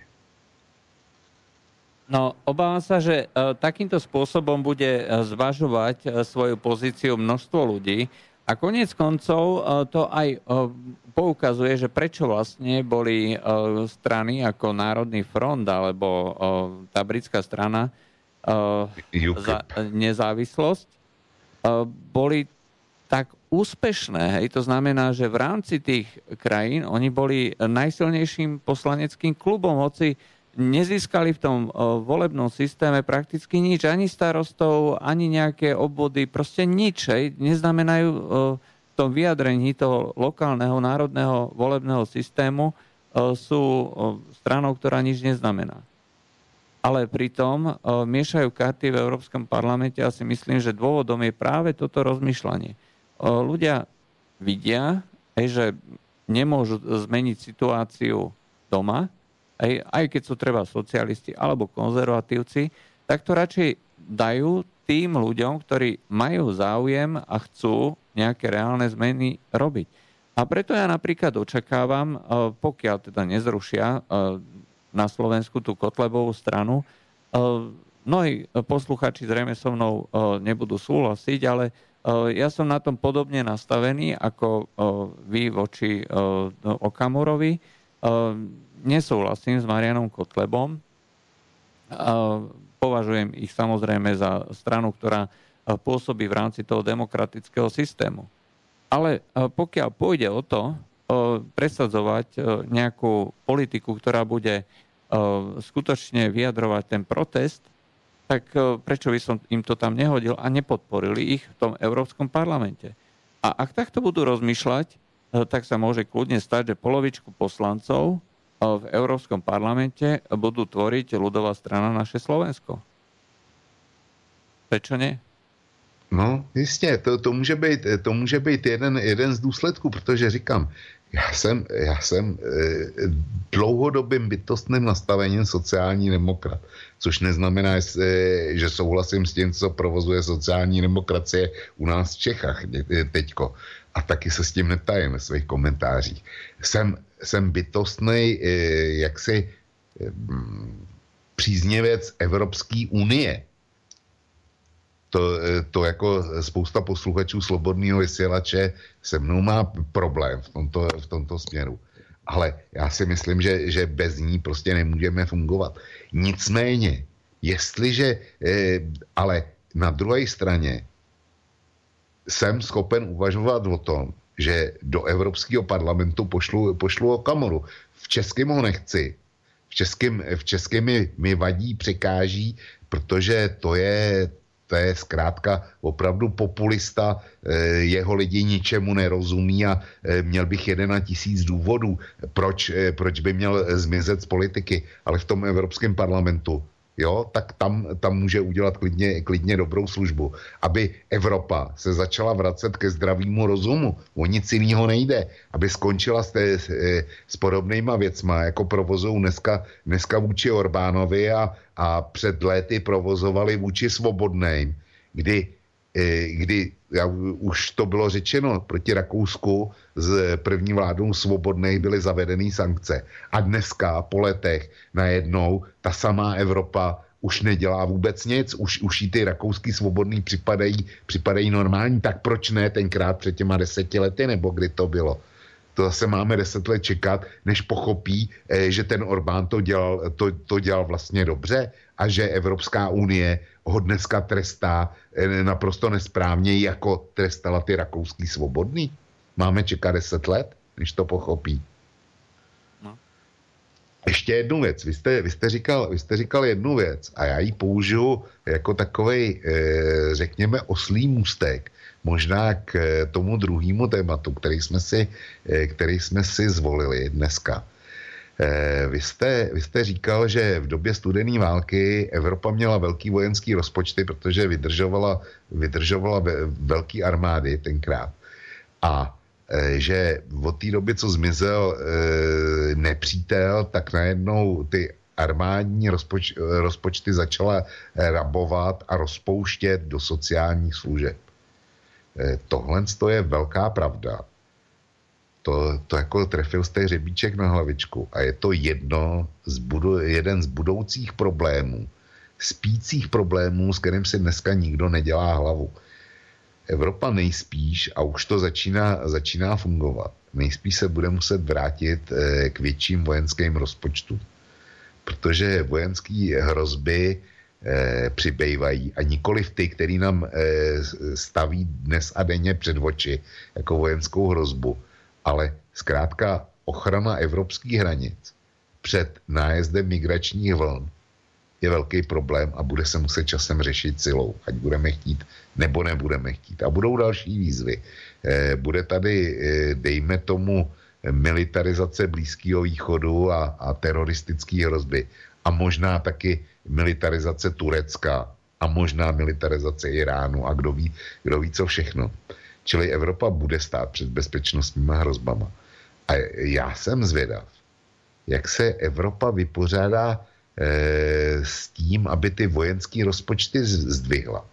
Protože sahat dneska do sociálních rozpočtů, když už si lidi na to zvykli, na různý, na různý sociální standardy, když nevládky jsou zvyklí, že dostávají velikánský peníze a když ty peníze nedostanou, tak mají, mají eh, prostě kanály, mediální kanály, jak to do celého světa medializovat jako velkou křivdu. Tak jsem zvědav, kde ty eh, evropské státy jednotlivý vezmou dneska obrovský peníze na posílení armádních výdajů. Já eh, já žádnou rozumnou možnost ne, nevidím. A až se o to pokusí, tak to povede k další celospolečenské krizi. A navíc se domnívám, že eh, jak si ten pokus bude učiněn, učiněn nikoliv eh, v okamžiku, kdy se Evropa dostane do fáze konjunktury nebo na jejím vrcholu, ale ten pokus se učiní, v době, kdy konjunktura bude odeznívat a kdy začne přicházet krize. A pak to bude dvojnásobný problém. Čili říkám, jsem zvědavý, jak to dopadne, až budou chtít zpátky do armádních rozpočtů vrátit to, co se dalo na nesmyslný sociální projekty dneska. No, to, to máte pravdu. Ja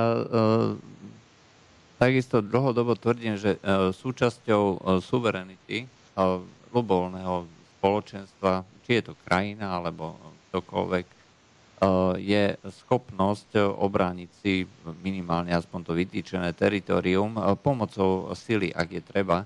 To znamená, že pokiaľ chce byť niekto za každú cenu neutrálny a nie súčasťou nejakých spolkov, tak v konečnom dôsledku si to vyžaduje enormné náklady. Každý poukazuje na Švajčiarsko, že je, že to je dobrá krajina, s nikým sa nepaktuje, ale málo kto vie, že Švajčiari pravidelne vynakladajú veľké prostriedky na obranu, že majú neustále na hraniciach armádu a že jednoducho majú majú pripravené všetko možné plány, myslenie ľudí, e, organizačné nejaké e, opatrenia a tak ďalej. Proste zamerané na to, keby niečo.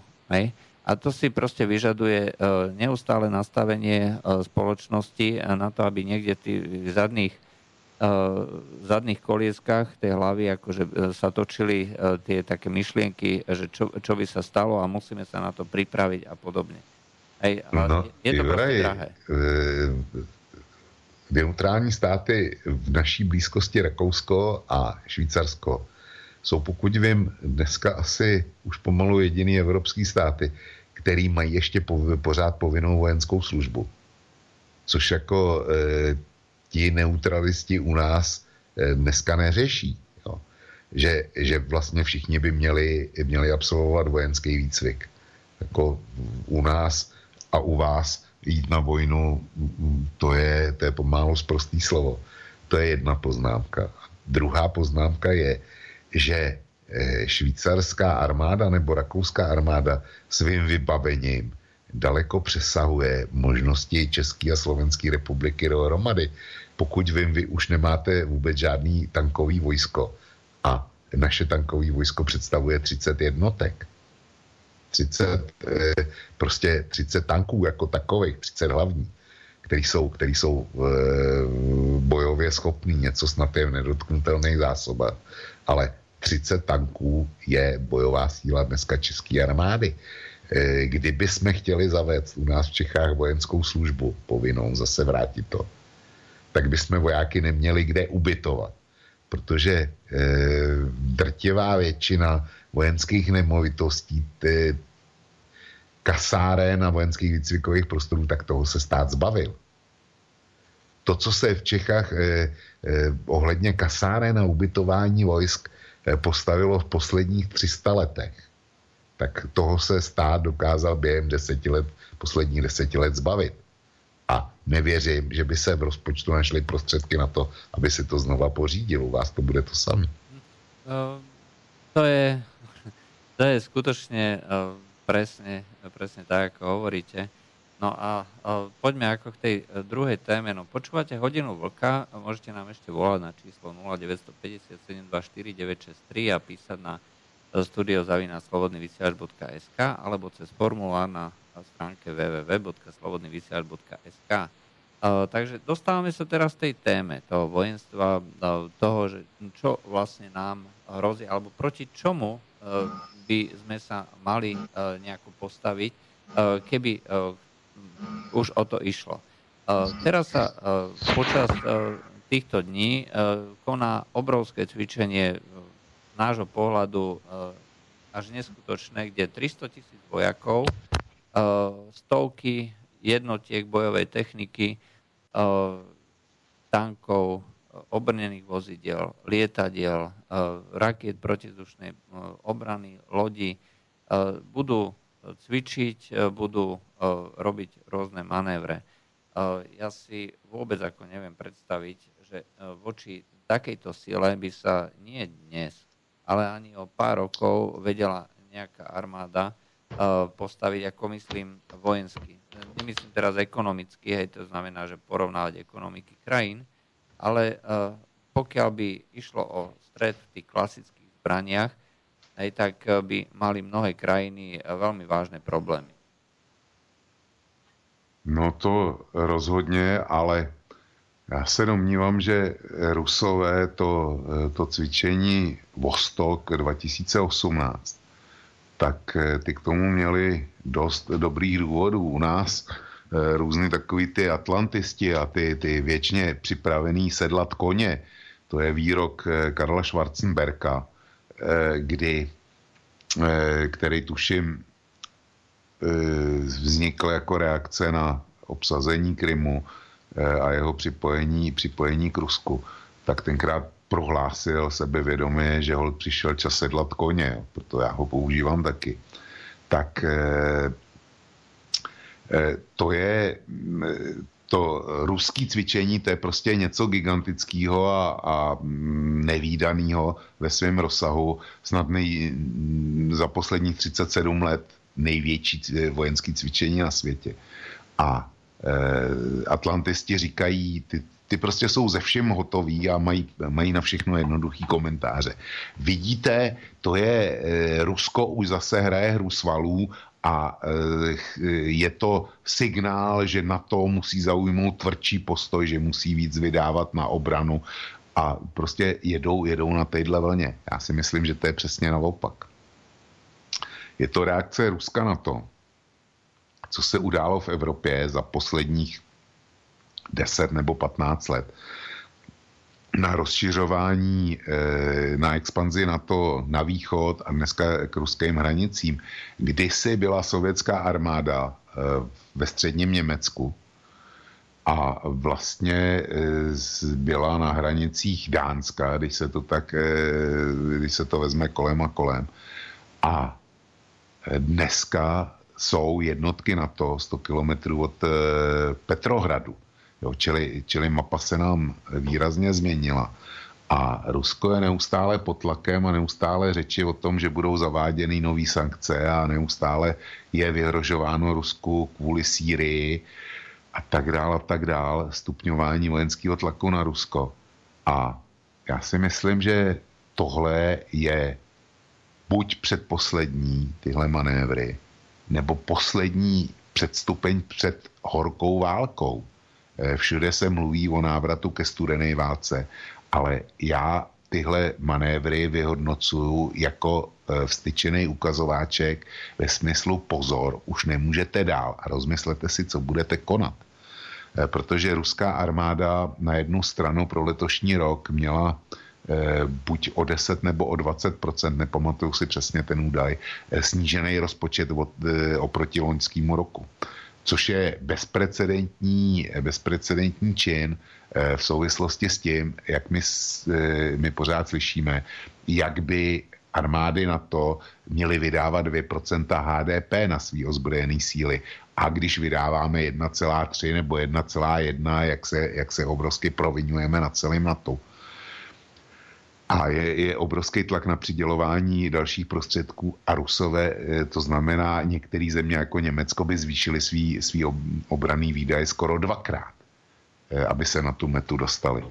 A Rusové říkají, my jsme snížili o 10 nebo 20, eh, 20%, říkám, nevím to, nevím 20. to přesně. 20. 20. A dovolí si pořádat takovýhle obrovský manévry který musí s tím rozpočtem obraným ob, eh, hrozně zacloumat. Protože jestli je někde soustředíte třetinu své armády a pošlete tam, pošlete tam 25% leteckých, leteckých sil celé země, nebo tam pošlete eh, skoro 60% všech pozemních technických prostředků z arzenálu, který armáda má, to znamená eh, tanky, eh, obrněný transportéry, nákladáky, dělostřelecký systémy, je to skoro 60%. Já jsem si ty, ty údaje vytáhl. Kolik je tam jaksi z potenciálu raketových komplexů, to nevím, to, se, to jsem nenašel, ale zase to číslo bude adekvátní. Čili to musí stát e, neskutečný peníze. A Rusové to dělají. A podle mě, podle mě museli do toho zapojit částečně rezervisty, to znamená, že si vyzkoušeli mobilizaci a budou provozovat celoplošný nebo celofrontový operace.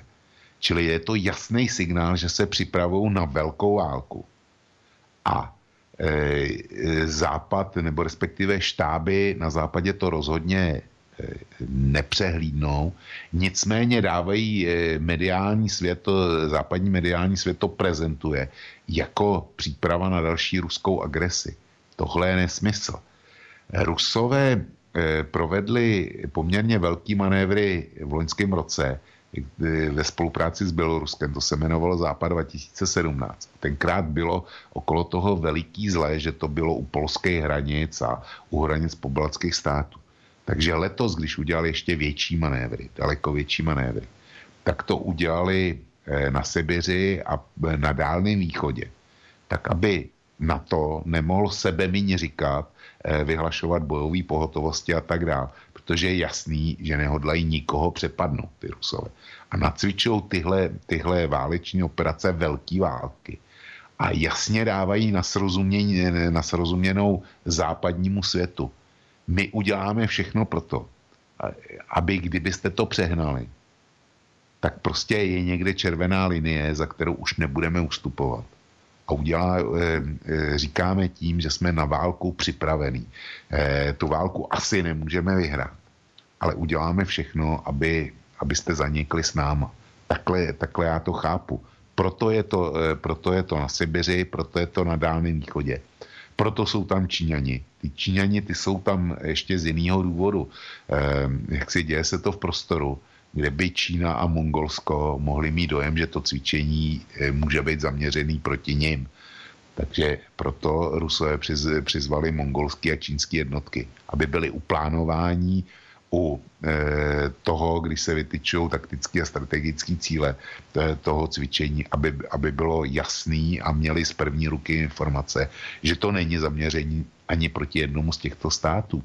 A Juraj, když si vezmete eh, mapu Ruska a podíváte se kolem dokola, tak eh, zjistíte, že vlastně Rusko má tři protivníky, proti kterým může cvičit. Jednak je to Čína, samozřejmě. Jedna, protože jsou to manévry zejména teda pozemní armády. E, čili můžeme vyloučit Japonsko. Čili jednak je to Čína, jednak je to Turecko a jednak je to NATO všichni ostatní sousedi, co jich mají kolem dokola, tak eh, na to jako celek. Ale jinak ty ostatní země, eh, kterých je mnoho, s kterými sousedí, tak nemůžou postavit relevantní vojenskou sílu. Jenom, jenom tyhle tři skupiny. Celý na to Turecko samo například a Čína. Nikdo jiný nemůže být soupeřem ruské pozemní armády. A já si, eh, prostě ten signál je daný. Číňani jsou toho. S Tureckem má zřejmě z celého na to dneska Rusko vůbec nejlepší vztahy, pokud jde o jednotlivou zemi. Takže je to jasný varování na to, někde existuje červená linie. Takhle si to představuju já. V podstatě jste shrnuli vlastně všetko, čo já takisto vnímám a vidím. A ešte je tam jedna vec, ktorú by som rád ako poslucháčom pripomenul. Tie sankcie, ktoré zabrzdili treba ten ruský vojenský priemysel, boli spôsobené tým, že mnohé komponenty a veci, ktoré Rusi potrebujú na výrobu tých zbraní, sú, boli zo západnej Európy. V rámci kooperácie po studenej vojne, tak sa robili jednak civilné lietadla, ako napríklad SS-100, aj od firmy Suchoj, no, ale brali aj do tých svojich zbraňových komplexov niektoré veci, hlavne to bola autoelektronika z Francúzska. A toto skončilo aj po tom roku 2014 a mm, znova dneska vyrábajú, ale už čínskymi, s čínskymi projektami. Ja som si eh, pozrel, čo v rámci toho východného ekonomického fóra vyhlasovala čínska agentúra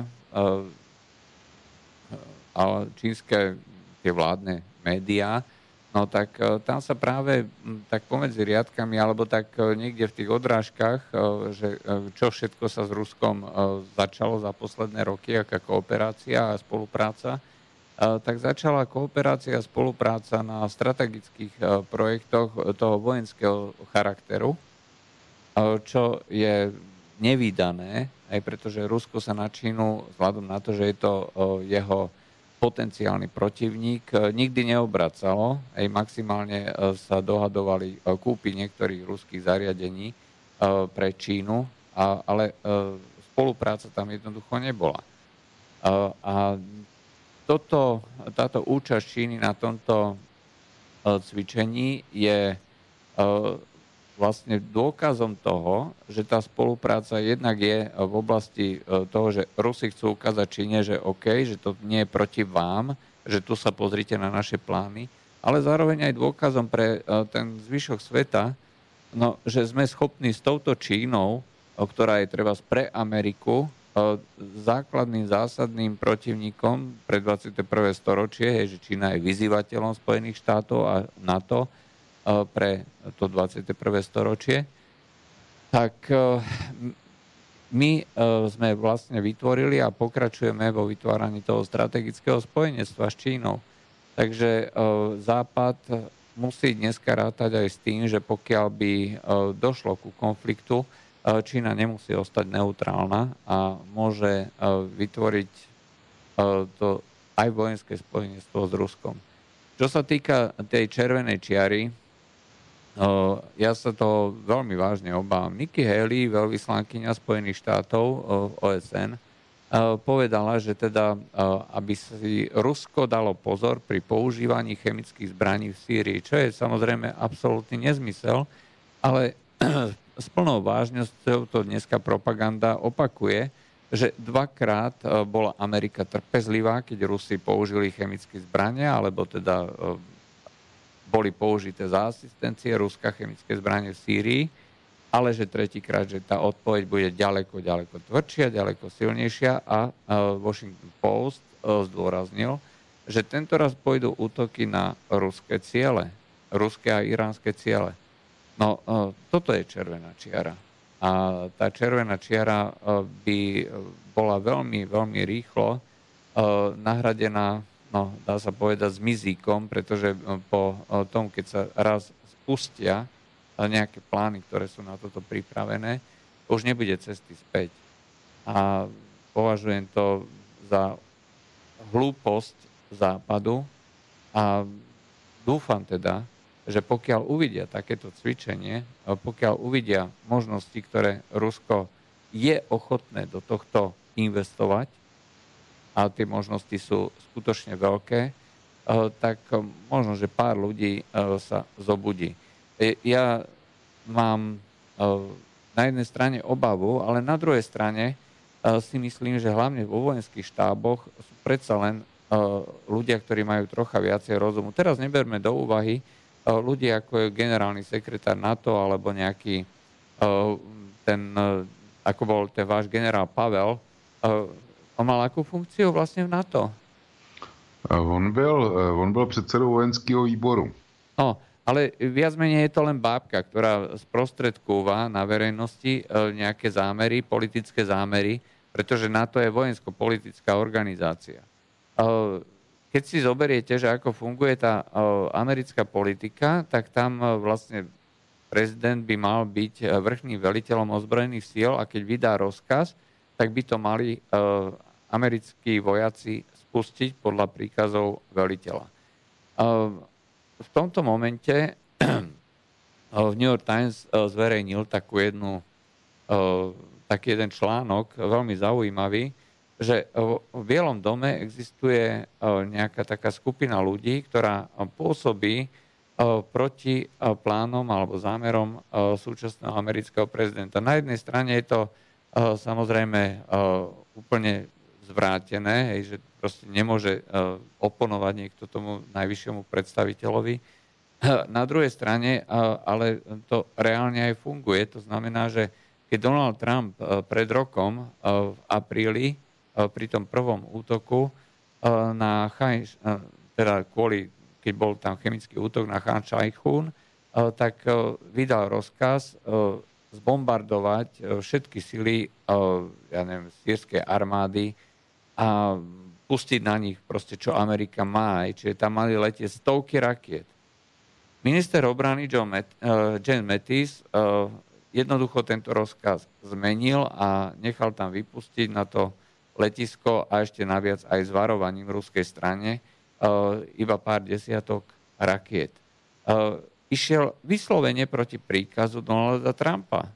Hej, takže ja sa spolieham na to, že tí vojaci uh, proste vnímajú tú situáciu ďaleko reálnejšie a ten odkaz, ktorý im Rusko spolu s Čínou dneska dávajú, e, budú brať smrteľne vážne a budú e, minimálne sa snažiť korigovať e, tých politikov. Čiže pokiaľ by malo k niečomu dôjsť, tak aby to neprekročilo tú červenú čiaru. No Juraj, já jsem tohle zaregistroval taky, tu, tu informaci, ale já jí prostě nevěřím. Eh, ne tomu článku z New York Times, který byl nepodepsaný a který měl psát právě insider z Bílého domu nebo z americké exekutivy, eh, kde on měl patřit do skupiny těch, který maří Trumpovu politiku. Ale nevěřím tomu, že by eh, generál Mattis byl změnil Eh, rozhodnutí, který přijal Trump. To kdyby, eh, kdyby udělal, tak eh, při tom, co je mm, za typ Donald Trump, tak by ho byl vyhodil na minutu. Rozhodne faktom je, že boli tam, bolo tam niekoľko zámerov, niekoľko plánov a počas tohto druhého útoku tak zase Washington Post zverejnil informáciu, že Donald Trump chcel znova poslať Sýriu do stredoveku. Práve Jane Mattis bol ten, ktorý presadzoval povedzme umiernenejší typ útoku na vyhradené ciele, presne, presne vybrané ciele, ktoré mali byť tým odkazom, že ktorý bude akože dostatočne silným. Ale zase Donald Trump presadzoval v, tej,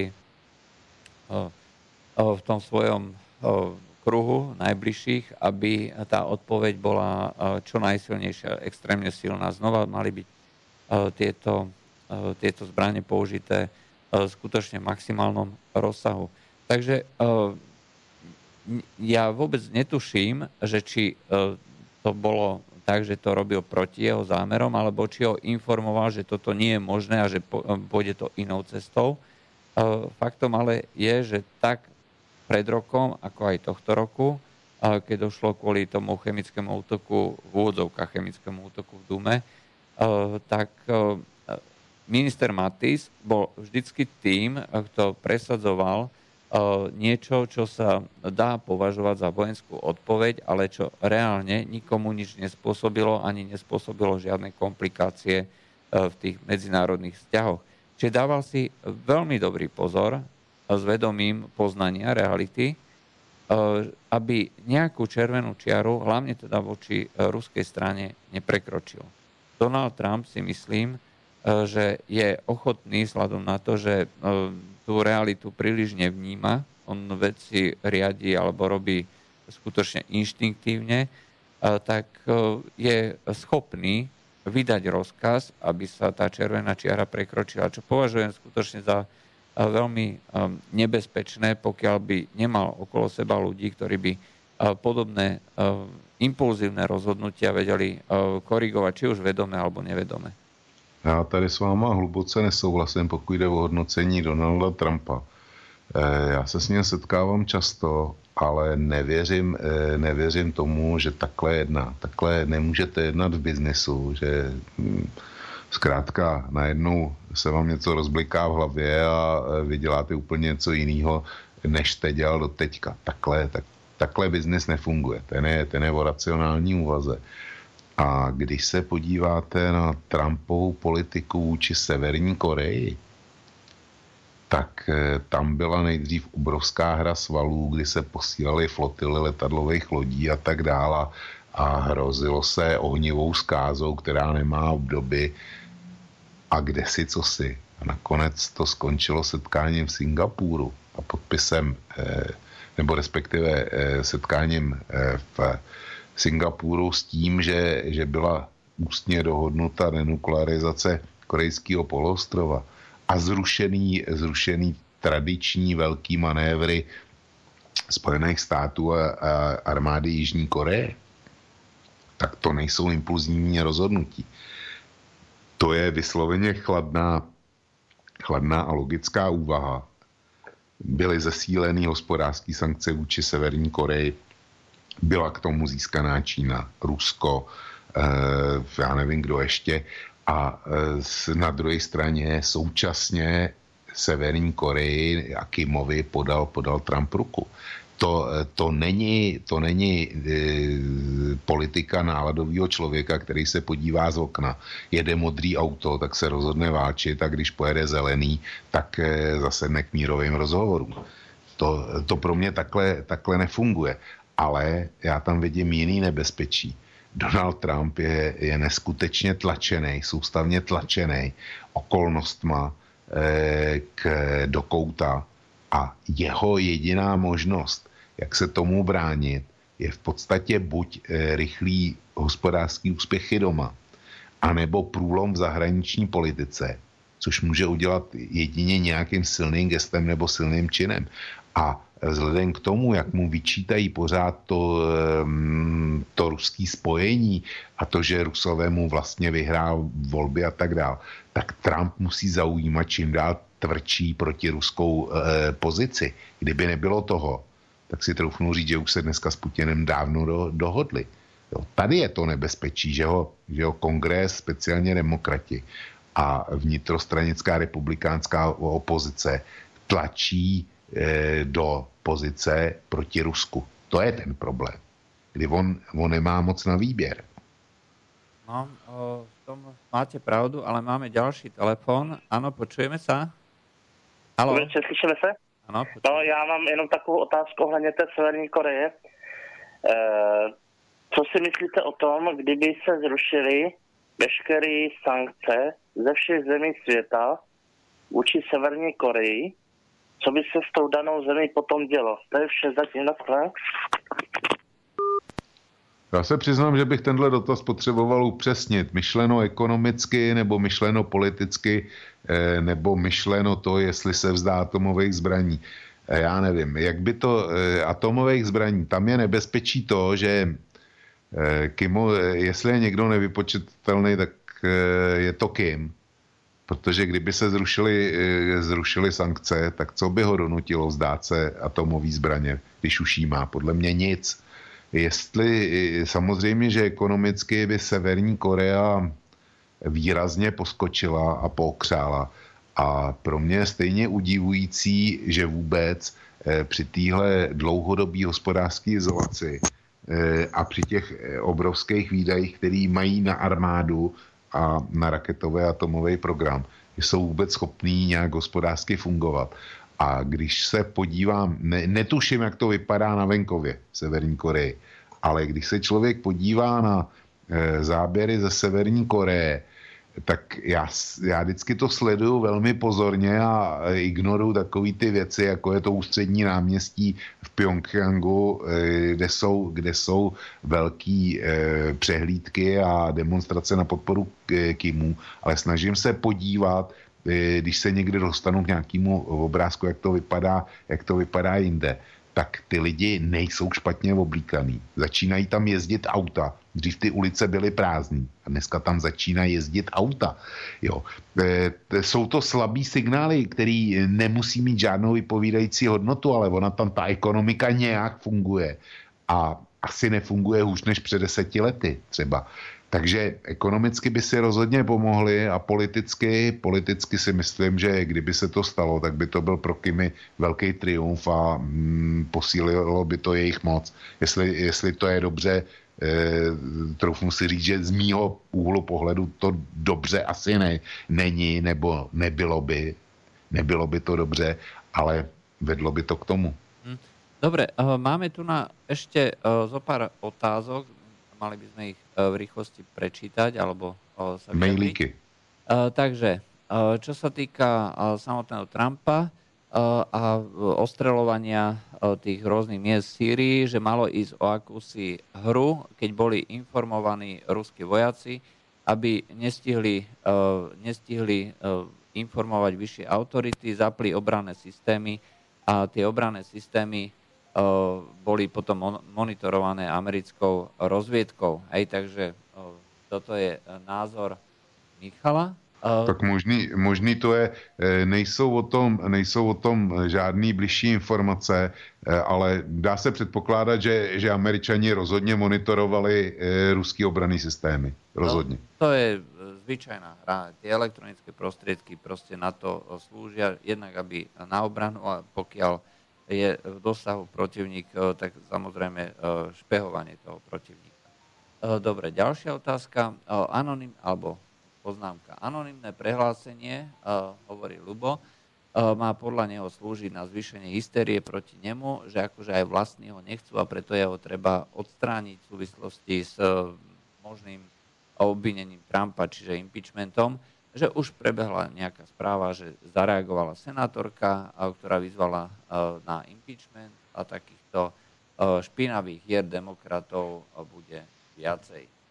No tak demokrati hrajou rozhodně super špinavou hru a e, já si ani te, je to součást, to prohlášení, to není náhoda. Souhlasím s tím, že to, že to má nějaký širší kontext, ale můžeme se pouze dohadovat o tom. A k impeachmentu je dneska eh, Donald Trump poměrně blízko, vzhledem k tomu, že e, dezertoval k druhé straně jeho osobní právník, a že bude vypovídat i jeho osobní e, finanční ředitel, když to mám hodit do nějakých ano, eh, českých relací. Právě dneska prebehla informace, že už sa dohodol s vyšetrovateľom. Jo. Hej, takže e, bude e, spolupracovať a teda udávať.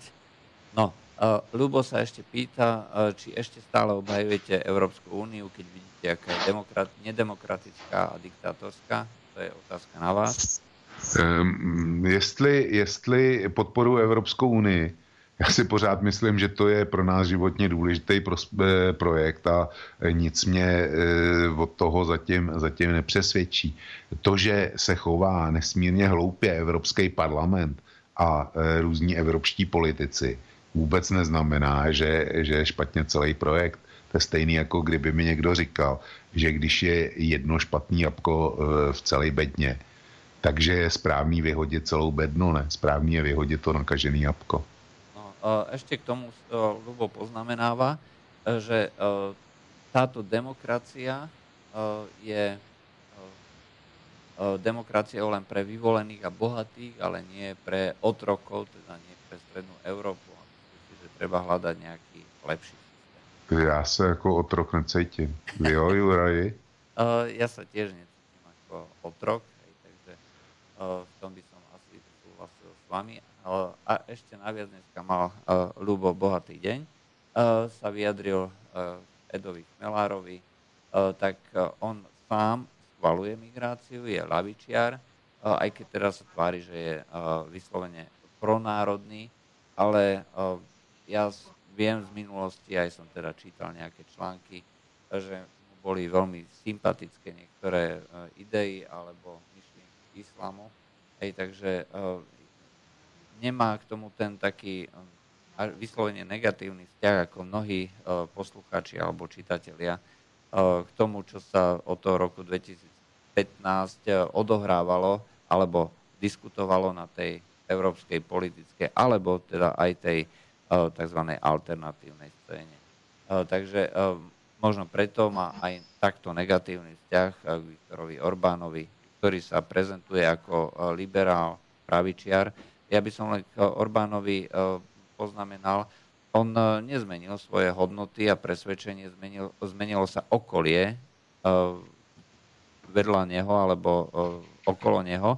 To znamená, že to, čo bolo pred 20 rokmi oslavované, on bol konec koncov zavretý vtedajšou bezpečnosťou štátnou bezpečnosťou vyšetrovaný, pretože bol protestoval proti komunistickému režimu ako mladý. Dnes je naopak vyšetrovaný režimom v Bruseli, obviňovaný z nejakých nekalých praktík. Nemyslím si, že by sa zmenili a hodnoty, ostali také isté. A pán Chmelár, podľa neho, je človek, ktorý skôr schvaluje tú bruselskú politiku z toho ideologického hľadiska a Orbán je pre neho nepriateľný. Já eh, tady nehodlám to nějak zvlášť komentovat. Viktor Orbán je pro mě politik, který eh, jak si pracuje se zdravým rozumem a, a snaží se řešit problémy.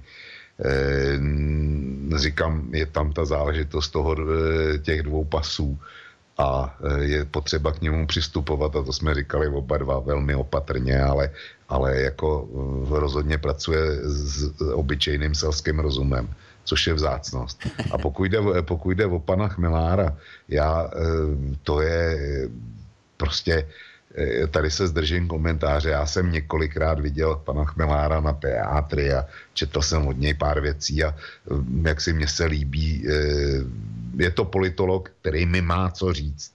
To neznamená, že s ním musím vždycky souhlasit. Jasně, já len připomeniem, mně se tiež mnohokrát páči, ale já mám jednu takú zásadu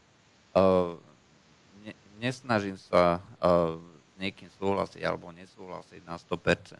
Uh, myslím si, že pokiaľ je možnosť, dá sa spolupracovať na niektorých čiastkových problémoch prakticky s každým. Uh, a je jedno, že či je to uh, slniečka, či je to progresivista, alebo vítač migrantov, alebo ľavičiar, alebo liberál, alebo konzervatívec. Vždycky uh, sa môže nájsť nejaká téma, kde nájdeme spoločnú reč a prečo by sme tam nemohli spolupracovať. Napriek tomu, že nemusím súhlasiť s Edom Chmelárom v tých alebo oných veciach, určite sa nájdú témy a veci, ktoré budem zdieľať, ktoré budem komentovať súhlasne a keď bude treba, tak aj spolupracovat.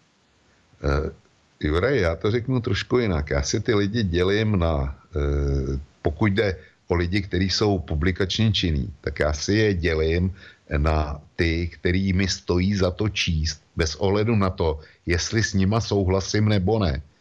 Rozhodně, rozhodně nevyhledávám jenom ty, který, eh, který publikují to, co já si myslím, nebo s čím se můžu aspoň částečně stotožnit. Vůbec ne. Eh, je, je dost těch, který, který publikují tak, že jsem připravený okamžitě napsat kontračlánek. Ale když to je, když to je zajímavý, tak jak si je čtu a čtu je s větším zaujetím, než ty, s kterými souhlasím, protože mě nutí k tomu, abych si ověřoval a testoval na nich svoje argumenty. Jo.